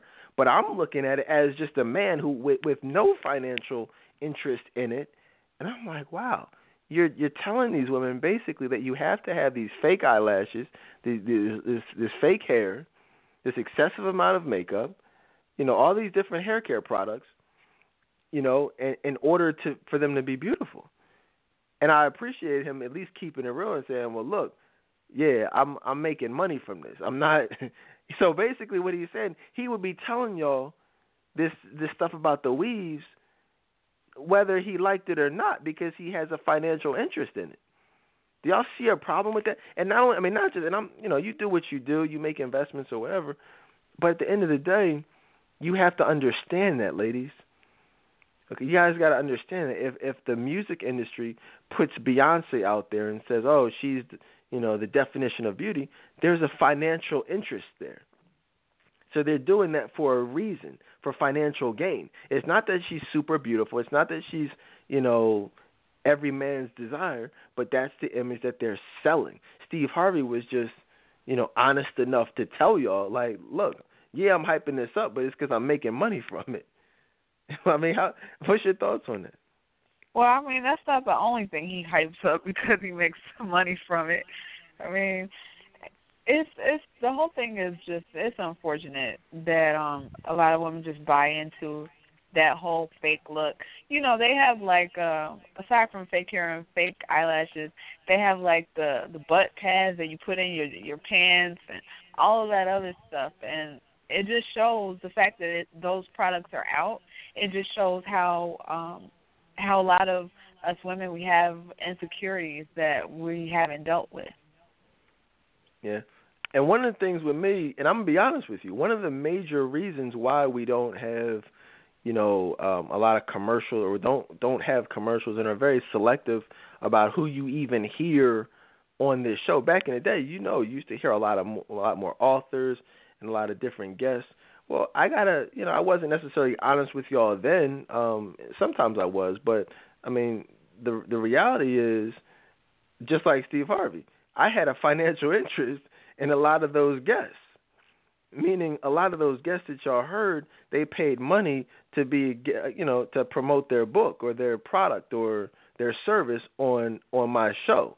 So, you know, it was all a, you know, it's all for a per- particular purpose. You know, and so one of the reasons why I got out of that is because I found myself being fake. You have to say, "Oh yeah, I, yo, this is a great product. Oh yeah, this is a great book. Oh yeah, da da da." You know, even if I didn't necessarily believe that, and just I'm just saying all this to start the process, start the thought process of, whoa, maybe it's not what it seems. Maybe this isn't necessarily happening in the world just because they showed on CNN. Maybe you know what I'm saying. Men don't really like Beyonce. Maybe you know, or whatever the case is. Maybe this product isn't this hair care product isn't the best for me. Maybe it's just he's just saying it is because he invested a few million dollars in it and is reaping the benefits if people million you know millions of people go out and buy this product. You know, it seems like common sense, but common sense isn't always common. So it is what it is, man. One last thing, and you know, just speaking about um, respecting yourself, having a healthy and high level of self-esteem.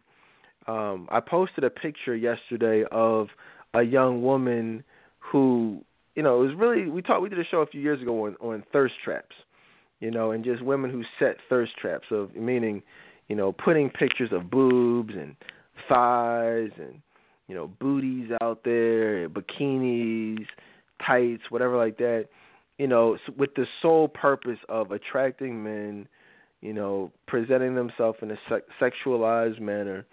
Um, and we really have to just get out of that, ladies. I mean, Instagram is, you know, from Instagram to Facebook to now Snapchat.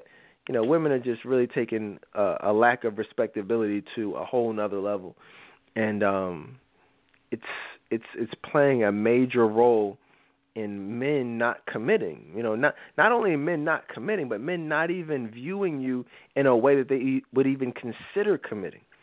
And um, you know, the, I don't know if you guys saw the picture, but it was a picture of a young woman. She she said the caption was, "I have nice thighs." I think I have nice thighs. So she posted just a picture of her thighs, and it's like, and I even respond. I didn't post the, the actual comments after, but I respond. I'm like, sweetheart, you don't even have to do that. I said, you know, fishing for compliments is not, you know, at all what you want to be doing if you want to be taken serious. She proceeds to cuss me out. Or, you don't need you on my why you hating and this and that, and you could have just kept it moving off my effing picture. Don't say nothing about. I'm like, I'm sitting up here. First of all, you're you're asking for comments, right? You're asking for feedback.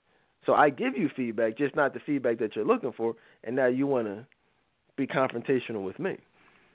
You know, and I just want you guys to understand that that's not appealing. It's not sexy. It doesn't turn us on. If you have nice legs, you don't have to tell us you have nice legs. And I'm seeing more and more of it. You know, I mean, these captions are getting ridiculous. You know, I mean, I see you know, you guys know how I post Bible verses in the morning. I just post a scripture. I'm seeing women posting their freaking faces with the Bible verses. like, what the heck? You're getting your hair done. You're putting your makeup on. You got your lipstick. You got a little bit of cleavage showing. You're taking headshots, and you're putting a, a, a you know a scripture. So you're like, hmm, I can kill two birds with one stone. Yeah, I can. I'll rope them in with the scripture, but as they see the scripture, they'll see my face, and then they'll like it and when they like it, that'll give me the affirmation, you know, and and the self validation that I've been seeking. So it's a two for one special, and you shouldn't do that. You know, Courtney's laughing because she used to do stuff like that back in the day all the time. A lot of women do. It's that seeking attention, and I'm just trying to tell y'all, ladies, a man telling you you're sexy is a, is much different from him being genuinely interested in getting to know you as a person. You know what I mean? And you don't if you're sexy, if a man thinks you're beautiful, you don't have to tell us you're beautiful. Oh, I think I have nice thighs. Oh, uh, my makeup like it's it's I mean it's all over. These captions are ridiculous. They're they're looking for I mean these people deserve Oscars. I mean cuz the, the the captions that they come up with to to to use as an excuse just to post a picture of themselves is so creative. I'm like, wow, that was that's pretty darn creative. Because I wouldn't have been a, like imagine that. Like if y'all see me, if I want to post a picture, I just post a picture. I don't need a quote or a caption to go with the picture. It's like, oh, I'm just gonna post this picture. But nah, people be like, they'll post scriptures, they'll post inspirational messages, quotes, quotes from songs, quotes from movies, you know, smiley faces. Oh, like poetry, haikus. I'm like, oh, type, how you gonna post a haiku of, of an ass mm-hmm. shot? You, I, like, oh, I'm sorry, a lot of people don't know what haikus are. Like, you know, but don't worry about it. Don't even worry, uh-huh. you missed it. You know what I'm saying? But it's crazy, and they're doing it like every day, all day. You know, they'll they'll post a workout. Oh, fitness fitness is sexy, and you'll post an ass shot of you in some tights on your way to the gym. It's like, come on you know, or or post a picture of your, your the duck lips. Milk does a body good, like just stupid stuff. You know, having like a milk mustache or something. It's just like, yo, the the thirst has to stop. At at some point, Courtney, it's got to come to an end, and it will come to an end when and only when there's a healthy and high level of self-esteem. I mean, I know. I mean, you, you've told many stories about you doing stuff like that, Courtney. Um, any advice that you would give to women who who do that now? Like even now, they, they'll post a scripture. They'll post, you know, some type of ridiculous quote as an excuse to post a picture of themselves to get specific design to get likes. Yeah, I mean, first I want to say the thirst is real. Like it, it really is, but the good news is that I mean we're talking about it, and I think most women know why they. Of course, they know why they're doing it. I just would say, you know, don't. I don't have anything else to say, but don't do that. I mean, you don't have to get likes from people or look for likes from men, and those men that are responding to you and well, all the emojis and all those different things, they're just viewing you in a sexual way. And so I guess what I'll say is just to seek love from God and not these men because they're going to just be approaching you from a sexual standpoint when you do those things. Yeah, and that's that's such good advice. I mean, you can't you can't expect more than you know what I'm saying. You can't expect more than what it is. If you're posting your body, then that's where it begins and ends. A man is going to want you for your body. There is no oh I want her mind. She put presented herself on social media, you know, from a sexual standpoint, but maybe I'll be able to get past all that and you know, we can get to, you know, something else on you know, later on down the line. No, there is nothing else. You know, cuz once he gets that, that's it. It's over, you know. So just think about that, love yourself, respect yourself and um you know, we'll keep it moving, man. You know, that's all we have for tonight. I mean, really there was more because um, there were some actual Ask Dedan advice questions that I really did expect to be able to get to. But you know, we'll, we'll save them for next time, man. Because like I said, we we discussed a lot of different things, and um, you know, like I said, it's getting late, so we'll we'll come back next time. You know, maybe over the weekend or early next week, and um, you know, keep it uh, continue to keep it real with you. Uh, Courtney, good job tonight. You know, thank you. I'll say I'll tell you what I tell people. You know, all the time. Don't be a psycho. Stop being a psycho. You know what I mean? Y'all haven't heard that line in a while, but you know what I mean. Um, we might have to bring that bring that back. Bring back some new T-shirts. You know, but yeah, man. Um, I want to thank y'all for listening in. Um, thank y'all for for supporting again. Thank you for everyone who's listened to the last. This is just fun tonight. This was nothing special. You know what I mean? It was good information, but just having some fun, real laid back. But literally last you know three four live shows all time classics. Check them out if you missed them um, counseling. We're still doing our spring special. If you guys need any type of counseling email me reach out call the 800 number 855 55 Dedan first session is free. Um, yeah, man, you know, we're we're still doing it. It's you know, it's important to to to to plant those seeds. You know, if there's something that you feel like is not being done or something you feel like you're not you're not 100% happy with your relationship or your love life or whatever and you desire love, do something about it. You know, reach out. All right, guys. So, thank you again and um we will see you next time.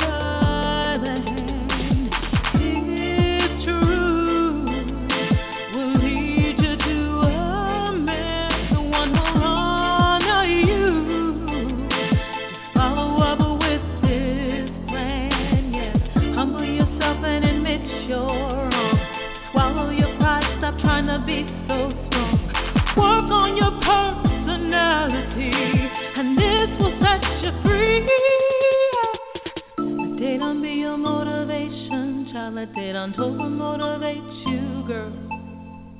Let they don't be your motivation, child. Let they don't overcome and rock your world. Mm. Let they don't be your motivation, child. Let they don't over motivate you, girl. Let they don't be your motivation, child. Let they don't overcome and